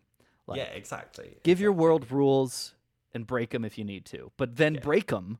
Don't just like never sit down and be like, what are the you know twelve tenets of how this world exists? Such a simple thing to fix. Like, just make it about Sleeping Beauty. Yeah. Yeah. Or and like Grumpy's a fine choice, but there are other funny choices you could make that don't have to be the seven dwarfs. Yeah, it could be Rumpelstiltskin. Yeah, done. Easy, you know. Bingo. Like, could mean anything. Yeah. Um, and I again, this sounds. I'm hearing this in my head. Like, what are you arguing about? But it, it, it is. It's that. I think that's again. It's the thing that doesn't get me on the side of the musical, Right. Because I'm like, that's such an easy, blatant Yeah. fix. Yeah. Like that. You haven't taken the care with other aspects of the show. I do think it's a thing uh, that we haven't that I know I haven't articulated well in the past about my some some of my distaste for these kind of franchise shows, um, Mhm. and that it isn't just on principle, but it is that they're sloppy like this. They capitalize so much on brand recognition that they feel like they don't have to be intentional in the ways that shows should be intentional, and it it shows. It makes it a worse product, and you could just fix it. There's no reason not to, other than laziness. Exactly. Exactly. I would completely agree. Yeah. Um, it's just an it, yeah, it's just an easy peasy fix. Um, that's a great segue. Here we go. Before we move on, Okay. I want to just give a quick applause to John Tartaglia Yeah. because wow, he is the cornerstone of that musical. He. I wish they allowed him. Do you not like John Tartaglia? I like him. I wish they had let him not have a shouty voice. What do you mean? He's so shouty the whole time. Oh. Well, I mean, he's just doing an impression from the. But there are ways to do it that doesn't need to be so shouty. Well, I think he's just protecting Tommy. He- I'm not. I'm not going to listen to any dissing of George Tartaglia. that man has a mission in that show. He's doing a three-track character. Who is he? He is. Pinocchio. He's Pinocchio. He does motion capture for the mirror, live motion cap. I'm not kidding. I did not know that. Yeah. So he comes off the first scene in Pinocchio, goes backstage, takes off his makeup, gets tracking dots glued to his face. Uh-huh. They stick a camera. This is the first time this has ever happened on live theater, like live motion capture. He there, he acts that. That is live for some reason. I don't. That's I a wild choice. why it's I live. wondered. I I thought it was recorded. This is news Right, to same, me. same. So live motion capture, the fantastic performance, completely different voice. Who would know? Um, takes it off, puts Pinocchio. Uh, no, no. Before Pinocchio comes back on, he then goes and he puppets The the dragon. The dragon. Yeah, that I knew. and then comes puts Pinocchio back on, comes back as Pinocchio. Three track character. Yeah. that's really impressive. He is holding the show together. Yeah, and he's I love I just love him. He's a I lovely think human. He's the cutest little bunny. Do you think the? I'm sure the joke is not lost on him that he plays a puppet. Oh, he bigs that up. He's That's right. like, this, this is such a resounding moment for me as a puppeteer. Right. That I am getting to play the ultimate puppet. Right, Pinocchio. Yeah. It's so. I was like, that's great. Yeah. He's just, I just love him. So I just wanted to do a quick, we love you, John Tartaglia shout out uh, before we move on. So, right, okay. Segue. Hop on. yes. Vroom. Let your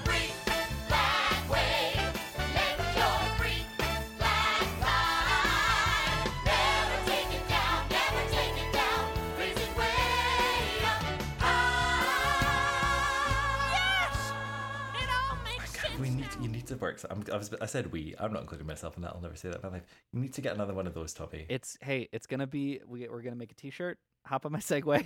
I, I'm not putting that on a t-shirt. I'm not encouraging it because I don't want it to be a thing. Uh, I think it'd be so good. I think people would buy it. No, I don't.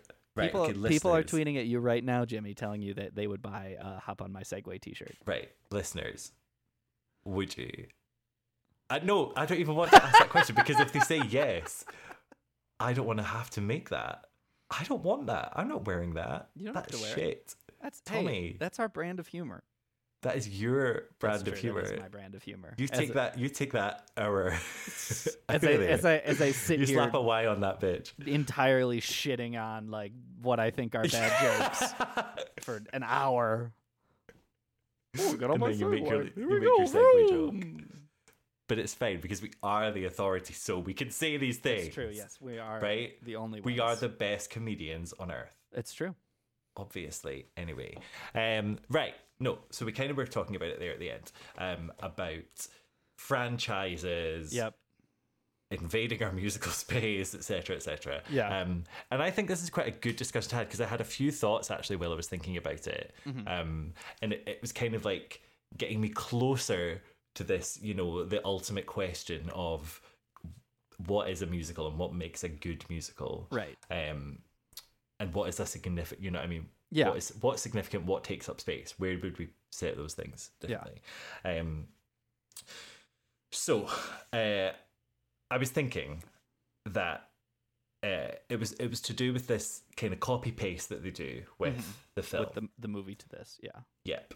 Um, and it's it was so blatantly like word for word the joke, everything Right. beat in the film, all the exact same. Yeah. And my instant reaction was like, "That's lazy. Yeah. That's that's crap, and that's lazy." Yeah. And then a light switched on in my head, Uh huh. and I said, "But Dave Malloy copy and pasted from The Great Comet. Copy and pasted word for word." Yeah, but it's transformative. I mean, that's the question it begs, right? Shrek is not transformative. But is it? Did it, I did anyone other than Dave Malloy picture what is the Great Comet in their brain when they read War and Peace? No, but I, I don't mean I don't mean as a production. I Mm-hmm. mean that that idea of copying and pasting. But I think right? that, I think copy and paste is a is a you know it's like copy paste and keep formatting or don't keep formatting. It's a bigger question. Like you, it's not just copy paste of words because a musical isn't just words on the page. It's the mm-hmm. performance, right? And so like Shrek looks like Shrek. If Shrek even if Shrek didn't look like Shrek, already we're on the way for this at least to take a little bit of advantage of the form that it's in. But I just like is it is it different? Like is like what is it that makes me go, ugh, it's Shrek and not and turn a blind eye Yeah. for Dave Malloy that makes me go, you genius, you've just taken that right off the page and put it on there. Like where Because why wasn't I like you genius? You've just taken that joke and put it right on the stage. because it's not just about the copy paste because no one's going i mean some people are but the vast majority of people aren't going to see great comet because they're uh uh war and peace stands right like No, oh but I- in the same way, no, but in the same way, we know that people go and see Shrek Hmm. not having seen the film. fair point fair point okay You know what I mean? Yeah. Because I didn't know that they were copy and paste from War because I'd never read War and Peace. Right. And I was like, your use of language, Dave Malloy, is sensational. My gosh, these this is beautiful. And then I'm like, oh, actually, wait, this wasn't written by him. This is the Leo Tolstoy. Yeah, I think it's also something, and we're inferring a lot, but it has to do with authorial intent as well. Like Mhm. the, the authorial intent for Shrek the Musical is bullshit, right? Shrek's popular, so we're going to make a musical. But here's the thing: this who are it's it's I'm getting kind of getting this idea of like, well, who actually who are we to say that this is bullshit? Mm. Because it's it, and technically, if you're Yeah. looking at of what is it, Right. it is the same thing. It's the same thing. Yeah, I yeah. I still don't like it. I know, but so that this is this is the kind of conversation I want to have. Is like, so what is it that What makes it us that makes not it? Yeah. like it? Is it because it's making money? Is it because it's you know it's part of something that's already big? And Great Comet is you know this niche art house. But I still thing. think I still think you you put too much weight on the copy paste of the words because there's so much more to that, right? There's so much more intent in the adaptation of War and Peace that Great Comet is because it is an Uh-huh. adaptation, right? Uh-huh. And I do not think Shrek the Musical is a stage adaptation of Shrek. It is a But it it is- absolutely is a stage adapt because that is exactly what it is. It's not anything else. Because it's not the film. Do you know what I mean? It's not right. Uh, it's not a, a shadow cast of Rocky Horror. Right. Yeah. Right. Yeah. It, it, it still is an adaptation. So, you know, it's it's just starting to. And then yeah. So the other thing I was thinking of then is like, well, how did jukebox musicals fit into that? Sure. Because they're you're copying and pasting someone's music. Yeah. And you're putting that on a stage, and there are some that work and there's some that don't. and and I do think it is worth like I absolutely appreciate. Uh, uh, Sondheim talks about this in one of the hats about Mm. how it is very hard to write something original for the stage just because it's so much work to do the rest of the stuff. Yeah. And I, and I, I don't want to diss that. That you know we live in a world where musicals generally are gonna be adaptations just because having some of the work done for you before is how the process kind of exists a lot of times. Yes. Uh, Um, Inspirations always come from somewhere, and oftentimes Exactly. it's literal. Yeah.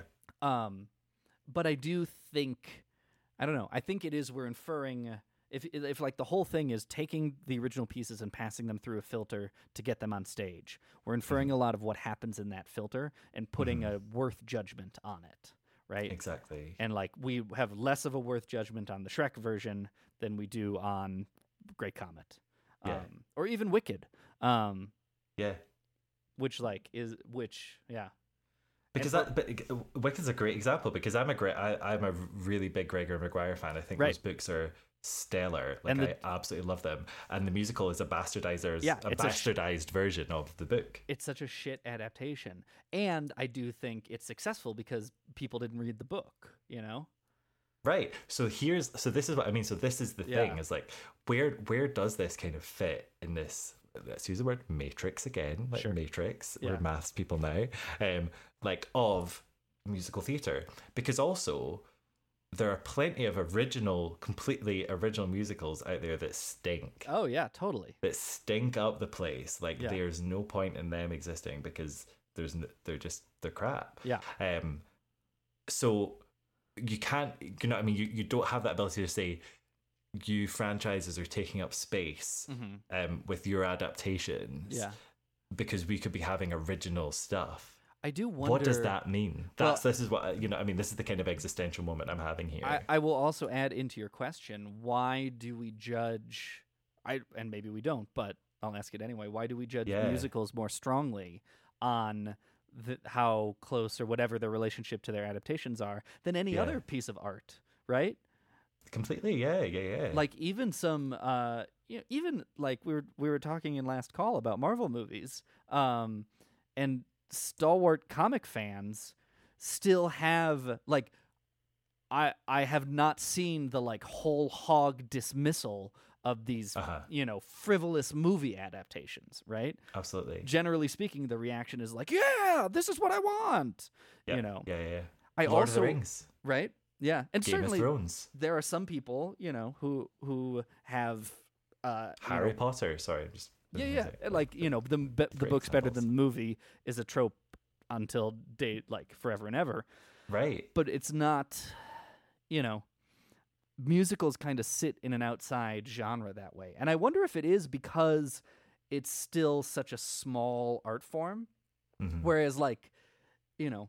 People do movie podcasts, let's say, but they don't talk about every movie or any movie. you know, you gotta like zoom in a little bit somehow. Where there's yeah, where there's literally a chance that they could cover every single like, right. that's never gonna happen. exactly. And like people Yeah. don't have there isn't as much of a uh, uh, presumed set structure to cinema. I'm saying this as a as a question mark. There's a squiggly line still under the statement, Mhm, but mhm. like you know, th- perhaps because of how much longer. S- well, no, because musical theaters existed for some reason.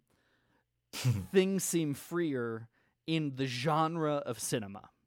Mhm. You can do a lot of things. Yeah. Um, certainly, there are some standard, tried and true structures, um, but they get broken all the time, or they're pretty malleable into different forms, um, to the point where cinema has subgenre upon subgenre fractally down in a thousand different ways. Musical theater has a much smaller bookshelf of subgenres, you know, b- because perhaps it has more of a standard structure. And so then any adaptation, we're kind of judging it on how it does or doesn't fit into this kind of nebulous pre-established structure? Question mark. Yeah. Yeah, I wonder if it's definitely something of that. I think as well though there's um do you think there's an element of um infighting in the way that uh, in a similar way with um gay people, right? We are often our most judgmental critics Sure. of other gay people. Yeah. Right? Yeah. As musical theatre fans, Perhaps are we there too. often the most like because it is a small we're still pulling from a very small Yeah. pool. Yeah. Um is that why we're because I think we are as a, a fandom Mhm. uh very judgmental and Yeah. very opinionated. Yeah. Um I, I kind of w- I would say more so than than cinema in Yeah. the same way that like I don't have an opinion on French art house films Right. because I'm like well I don't know Right. I don't But know, you also don't like I also think our opinionation is also this might be tangential, but is also Mm. creates for a much stronger gatekeeping effect. Um yes yes Whereas like you don't have an opinion on French art house films and you feel like you could probably just go watch one right now, right? right yeah But like, there's wh- s- s- whole swaths of people who are like, "Well, you just don't understand cats." Like us included, we're a part of the system. exactly. Uh-huh. Um, and it's it's a big thing that I, I actually really struggle with a lot because Yeah. I tell people all the time who are naysayers, Mm-hmm. um, like there's you just don't understand. Like there's a musical for everyone. Like you're seeing one Right. show and you're judging the whole thing, blah blah blah, and yet at the same time, I know that I can be like, you like that? Well, come on, you don't know anything. Mm-hmm. That's so stupid. That's so bad. That's so hypocritical. You know what Well, I mean? and I- Do you think it's related to like delivery method? This is this is I've been rolling this around in my brain. Is like Mm. part of it is you know cinema. They're not really there. They're not actually people, and you know that. And Mhm. so already Mhm. suspension of disbelief is a different Mhm. ball game. Um, and once you've seen it, it's done, right? Mo- All art form other than performance. Once you've seen it, it's complete for the most part. You read a book, it's done. You look at a painting, it's done. You listen to music, it's done. The because this is a living, breathing art form, they could fix it, which I think is part of the reason why I find myself being hypercritical of stuff. Is like, you could you could change this. People do. You know, we already talked about it. They changed the dragon. You work and and it's part of how the art form exists. You workshop the thing in Boston and then bring it to New York. Um, but I also think there's something, uh, you know, it's why people are afraid to go to the ballet because there's etiquette involved. There's secret rules. Um, and maybe there isn't, but it feels that way. yeah, opera Whereas, like- there is like Yeah, right. There's not a lot of secret rules of going to the movie theater. In fact, they'll tell you all the secret rules before the movie starts. Turn your And phone off. Don't talk yeah. with people. Like, you know, Alamo Drafthouse will murder you if you do. yeah. But I don't know. It is. I think you're onto an interesting point about Right, isn't it? Like this will be my next book. Like, is what is this? Because I know I notice it in our conversations that we have, where I'm like, are things that I will prejudge or have prejudged Yeah. because it is from a franchise or Yeah. it is, you know, I mean, produced by a big house, and I'm it like, well, you know, it, this would be so much better if it was an original story. I do think and then part I look at it- something like Dear Evan Hansen. I mean, we're we're gonna get super political wonky here for a second, but Mm. I do think our opinions come from like a very anti-capitalist assumption, um, Mhm. and is like an internal protest against the uh, uh, franchisization of art. Um, Mhm. And you know, I think musicals where were one of the first places where America started to see it pretty overtly. Um, and now and that, it's now literally the biggest. yeah, and like Disney owns everything, right? Right. Um, you know, I saw uh, an article today that was about, um, you know, have you heard any news about how uh, Disney World's faring after they've opened in a COVID world? No, you haven't. Have you thought about that for a second? And you've heard no news articles. Don't you think there'd be one that say, says things are going well? But there's not. So why haven't you heard anything? It's something people are interested in. Mm-hmm. Why is it not being reported on? And I think that's bad for a society in general. And it's Mm. tied to these, you know, take Shrek. As much as we may or may not like it, as much as it is even like the indiest of big corporations making a musical, DreamWorks is not huge, was still Right. independent when this happened.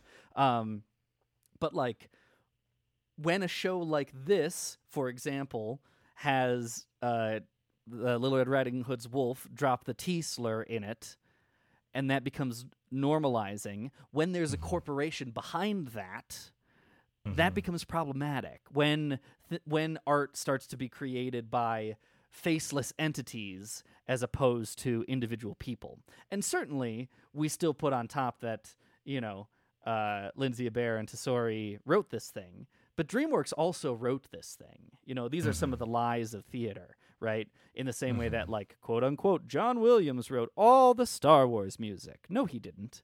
He wrote some of it. He wrote the important pieces. And then he has a bunch of other sub composers who he works with who helped him on all the other stuff. Hmm. Broadway lighting designers do this. You know, Ken Billington didn't do the lighting design on his own. He's got a house, but we don't call it, you know, Ken Billington Design Production Services. It's just him and then the people he hires. And so Yeah. when when the pyramid underneath the art, when the patrons become so big, and we're realizing how influential and insidious, you know, media representation in any way can become, it becomes a really slippery slope when when all the plays are produced by the king, right? And then they're all going to be very pro king. Mm-hmm. We get the same sort of thing when all the plays are produced by the mouse. And this is a sign where the theater we love is theater that challenges societal norms, that challenges problems, that like puts a, mi- uh, a magnifying glass on top of it. Like that's one of the things we say and proclaim that art is supposed to do when the controlling interests become larger and larger and larger. Mm-hmm. I think that I think that is the seed or a part of the seed at least for why we have such a distaste for these franchise shows. Whereas like Dave Malloy can say something and he doesn't have to worry about a team of lawyers coming in to watch and say like, well that doesn't align with our brand image. Yeah. But there's so many exceptions Fair. And there because and on both on both sides of the coin because there's so much Disney that I adore and I think is important, Yeah, right? And tells good stories. Totally. Right? And tells them well. yeah. There's also uh, so many indies Mhm. that do the do the opposite. Yeah, you know- tell know I stories mean? that I'd rather not see the light of day. Exactly, Yeah. exactly. Um, so it, it, it's that kind of thing. It's like, well, you you kind of can't get it right. Then you, Yeah. there is no, there's no prescribed way of saying this is going to be good, this is going to be bad. I should like this. I shouldn't like this. Um, and I guess that's the point. Is like, yes, you should just approach everything with an open mind, but we don't. Yeah. You know what I mean? And I think, in particularly with musical theatre, because there is this stigma that no one can say what it is. Yeah. They say it's jazz hands, but when was the last time you saw a pair of jazz hands on Right. a musical theatre stage? Um, like there is this stigma that exists, and I find it so hard to fight against it. Mm-hmm. Uh, and I think the answer is somewhere in here. Yeah, I do think it does have something to do with the fact that musicals exist in a bubble around themselves. Like Mm. Beetlejuice the musical is as much about Alex Brightman as it is about Beetlejuice, let's say. Mhm. You know, the like, Hugh Jackman and Meredith Willson's The Music Man is absolutely as much about Hugh Jackman as it is Yeah. about the Music Man, right? Yeah. And Scott Rudin and the whole the whole world around it. Um, yeah. And musicals are kind of built that way. Like even we we didn't talk about it when we were talking about the structure of the show, but like this is one of those Shrek is one of those stupid shows that throws out musical theater references left and right. You know, Les Mis, uh, uh, Chorus uh, line. chorus line, Chicago, Wicked, Wicked, yeah. Gypsy. It's all through there. Um, Yeah. and like that, on like first off, is off-putting to someone who doesn't get it. Right? That's that's an Mhm. in joke for the in club, which is unfair. Yeah. It's also lazy writing. Um, and like all all sorts of shows reference the show next door, right? You know, and it often it's written in the script. Like I think it's in the Spamalot script where I forget what show they're referencing, but it's like this was a joke about the show that was playing across the street. Feel free to change it to something appropriate to your time. Right. Um, that's it's it's lazy writing and it perpetuates this like in group of musical theater that like when would- uh, like uh, rarely unless that's the whole point of the movie does a movie just have like a one liner you know unless it's something so culturally significant like pulling you know luke i am your father um or uh you looking at me punk like Yeah. Yeah. beyond that there aren't like deep nuanced references to other pieces of musical theater that you'll miss if you don't understand that that's the choreography from chicago hmm but those usually happen in musicals i don't like you know But they also happen in musicals I like, and I love it when they happen because I'm like, oh my god, that's brilliant. yeah i get and like the Right. original urinetown was all built on musical theater That's that's what that's what it is. yeah um, it's a send up. Yeah. I think Jimmy, like many of these conversations, we're coming to land on like a very simplistic statement after a very complex discussion. Um, but I think it is something that like art is subjective. Right, right, a hundred percent for sure, absolutely. But it's just I don't know. I think like I want to try and, and take, because like if I approached it with that art is Yeah. subjective thing, and then watch Shrek the musical, would I be thinking about it completely differently? Yeah, Potentially. But I do think, you know, and this is I right. Andrew Lloyd Webber's Cinderella. Yeah. I've already said I won't like this. right. I might fucking love it if Yeah. I gave it the chance. Yeah. But I won't. But I do think, you know, I think what we're talking around is um uh uh gosh, I don't have the good word for it. You know, this is going to be masturbatory, but um we run this podcast. We talk about mm-hmm. musical theater. People like and listen to our opinions and often agree with us. So I mm-hmm. sometimes agree with us. Caveat, big asterisk. We love all Let's take away that often. Um, but there's still something there, right? We land Right. on opinions that from time to time people agree with. So then there is some collective assumption of what this is. Mm-hmm. But case in point, Yeah. you made a video dissing Shrek the musical. Yeah. And you have received pelters from it like no other. Yeah, totally. So there is And- no art and is I subjective. and I fully believe those people are wrong, right? I say only half jokingly, yeah. you know, because clearly I'm right. You're sometimes right. But also we've found in this podcast, sometimes you're very Sometimes I'm very wrong. Usually I'm very wrong. And just And at one point you gave compliments to cats. So That's true. Yeah. That's we know you can change. I, I'm glad. Hold on. We can put a check off that you reminded me of this in this podcast. Yep. Good. That's this week's done.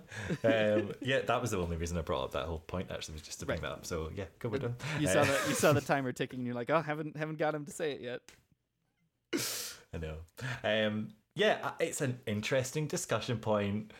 Let's all discuss it. We're all listening, and we've all got opinions, and we've all got ideas on this. I want to hear people's thoughts on this Yeah. because it, it's such a tricky. And I do want to hear people like, what are people's answers for when you have that conversation? You're like, oh, I'm not really into musicals, Yeah.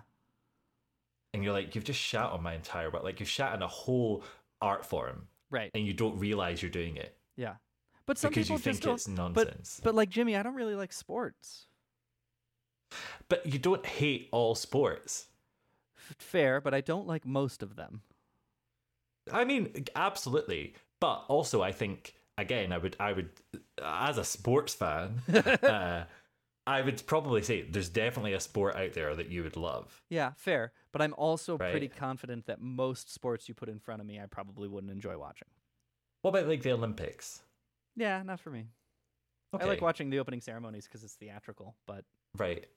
And like gym gymnasts. no, I'm Like not interested. dance. I'm not interested in the sport of it. You know, I see why people like. I don't mind watching it, but I would never turn it Mhm. on on my own. Okay, fair. I certainly would never follow it with any kind of, you know, I can tell you Michael Phelps and maybe Kristi Yamaguchi. Like, how many Olympians can I name? Um, Gus Kenworthy, but that's for other reasons. Um, you know, like it's Mhm. not like I I get it. I get the statement. I don't like musicals. I get why someone would say that and why it would feel mostly true to them. Yeah, but is it diff- is there a difference? Because this is turning into such a thing. Sorry, um, but like, is there is there a difference because sport isn't art, Mm, fair. Right? And art is subjective, and therefore, are the chances out there that you will like this one because it's you know because no you won't like when people say I don't like films. Yeah. I don't buy it. Right. Do you know what I mean? It's just you don't have a good attention span, maybe. So let's get set you down in front of a short film. Right. Do you know what I mean? Yeah. Like, uh, uh, When it does, uh, it, we're we're I think we're broaching some you know big existential philosophical Yeah, questions big- that are big hard. things, Like the big what is what is art? I think there's great discussions Yeah. about like how close is figure skating to musicals? Much closer. well, I know, think, and right. that's is when I said that I was like, I'm being right. diminutive Like here. there's there's, there's some simplification going on for sure. Totally, totally. Um, video games, video games. You know Sure. what I mean? Yeah. They are the they are the link between sport and art. Yeah. Interactive art. Yeah. I don't know. It's all putting categories around uh, human existence is something we really like to do and something that Exactly. once it's put under any form of scrutiny becomes nearly impossible. Yeah. Yeah. Which is why I don't know the point. I don't even know the point I wanted. I don't even know the answer that I wanted. Right. But it's, it's hard to even phrase the question. Um, yeah, I just I don't even think there was a question at any point. I just wanted to open up that world of like I you do- know we like one thing, we we don't like this one, and they're the same thing. What does that mean? I do think, and this has been on my radar, um, or in rolling around in my mind now that Mm-hmm. uh, Mr. Brantley is uh, leaving his post. I know, and, and don't let the door hit you on the way out. Um, and Can't wait for his scathing novel. I know, right? Whatever. Who cares? Yeah. Like if he goes down forgotten in history, that seems fine. I do Yeah. think there is a discussion to be had about con- conscience. Con- wow, say that word for me. Conscientious criticism. Um, Mm-hmm. How do you talk about art in a way that doesn't punch down, but still can be critical? Mm-hmm. um, you know, uh, and I think there's a, a, it's a place where like a code of ethics could be written. Like you could put some rules or guidelines around that sort of thing, um, Mm-hmm. in a way that I think would be useful. You know, I think we try to f- to wade our way through how to do that on this podcast with varying success. It's a it's a target. Um, sometimes we're close, sometimes we're wildly Yeah. off. But it is a goal I think we share is to be uh, uh, I don't know, polite's the wrong word, but thoughtful about how we- Thoughtful, yeah, considerate, Yeah. conscientious. yeah, um, you know, around criticism, which then adds more, I hope, you know, validity to how you get to your criticism. Yeah, I Um, think so. You know, starting with I statements, having these meta discussions around this sort of stuff about how you get to Yeah. criticism, how you get to these ideas, being aware of your biases and extolling them, telling people, you know, as as we did with this, like I have this video about Shrek where I bashed it before. We love the movie. We have a distaste for franchise productions, and we're still going to have a thoughtful conversation Yeah. about what's in it. Know that it's tainted by these previous interests. And Like- we know that like we're not we are not devaluing the people who love this show. Right. And Because we see why they love this show. Exactly. And no one does that in black and white newspaper theater reviews at all. Um, even even critics I like or respect. Um, you know, maybe and that's we'd, why would be a better world if we did. Yeah well that's why we're not critics That's true. I think that is what separates us. Is and i don't like being called a critic or calling this because i don't i don't think i i genuinely don't think we are Yeah. like i think we're reviewers if anything like that's what it would come closest to if you're putting it in that bracket sure. because even so even as we're discussing shrek we're not saying we're not saying this is shit full stop Right. We're saying this is why i don't like it and this is how i think it can be better Yeah, we're much on. I would say closer to the side of scholars than critics. Um, so up our. I hate this. I know, it's We need to get away from this conversation. Yeah. it, is, it is terrible. It's not untrue. Scholars. We're Nonsense. cited in so many theses. That's a real I thing, right? We're in academic papers. Um, That's stupid, isn't it? isn't that wild? stupid. how many do you think Ben Brantley are in? Yeah. Probably more than us. though, Probably more than us, To be that's fair. fair, Don't worry, bringing But- us right back down. Um, yeah, exactly. No, but I think like to to bring us down a bit, like uh, it, it- I don't feel you know. I mean, I know I'm not an authority. Like I know I'm I don't have the answers, and I know I don't know everything. Yeah. Well, we also Um, go in with a different goal, ostensibly, than a newspaper critic, right? Yeah. You know, we're not saying go watch Shrek or don't. I guess we do that for some shows, but it's rare.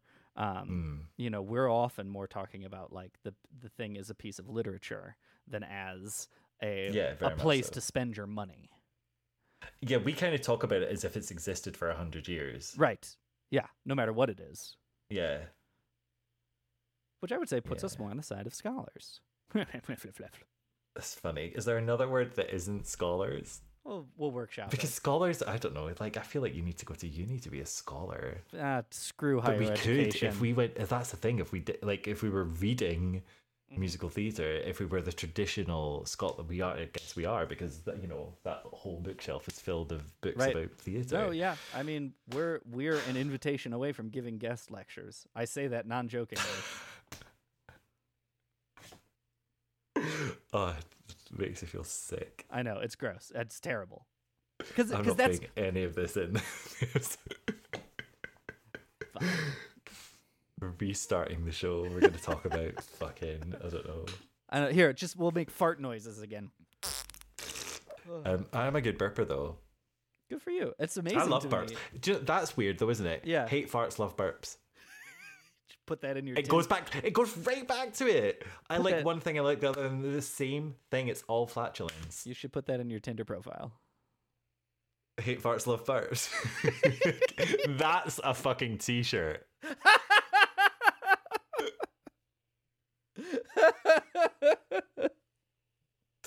Fuck your segue.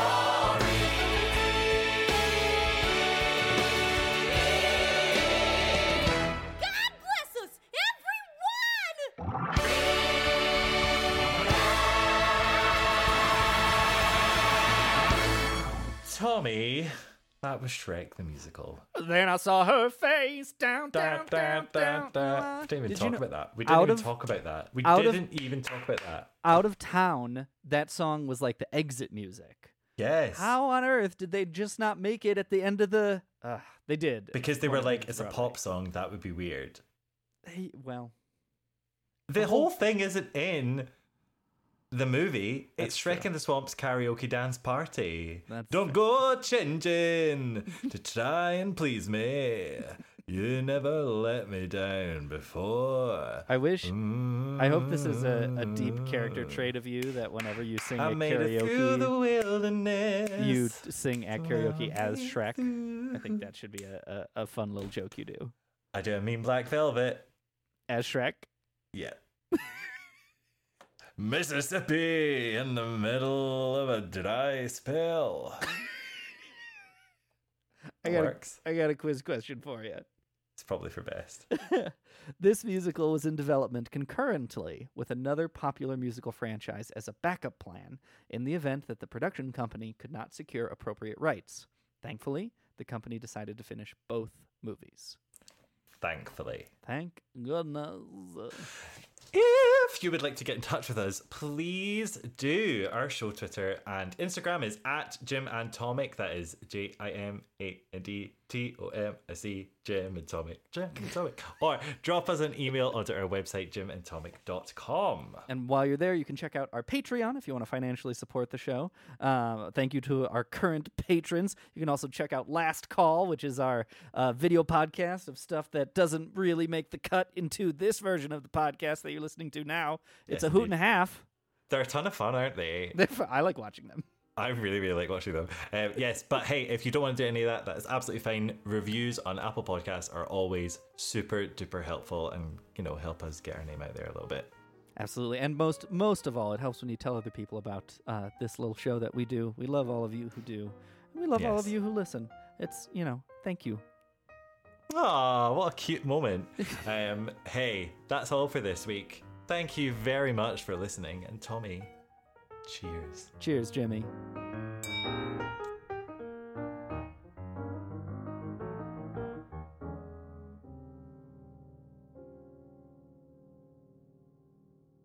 Have you ever wondered how your favorite performer actually feels?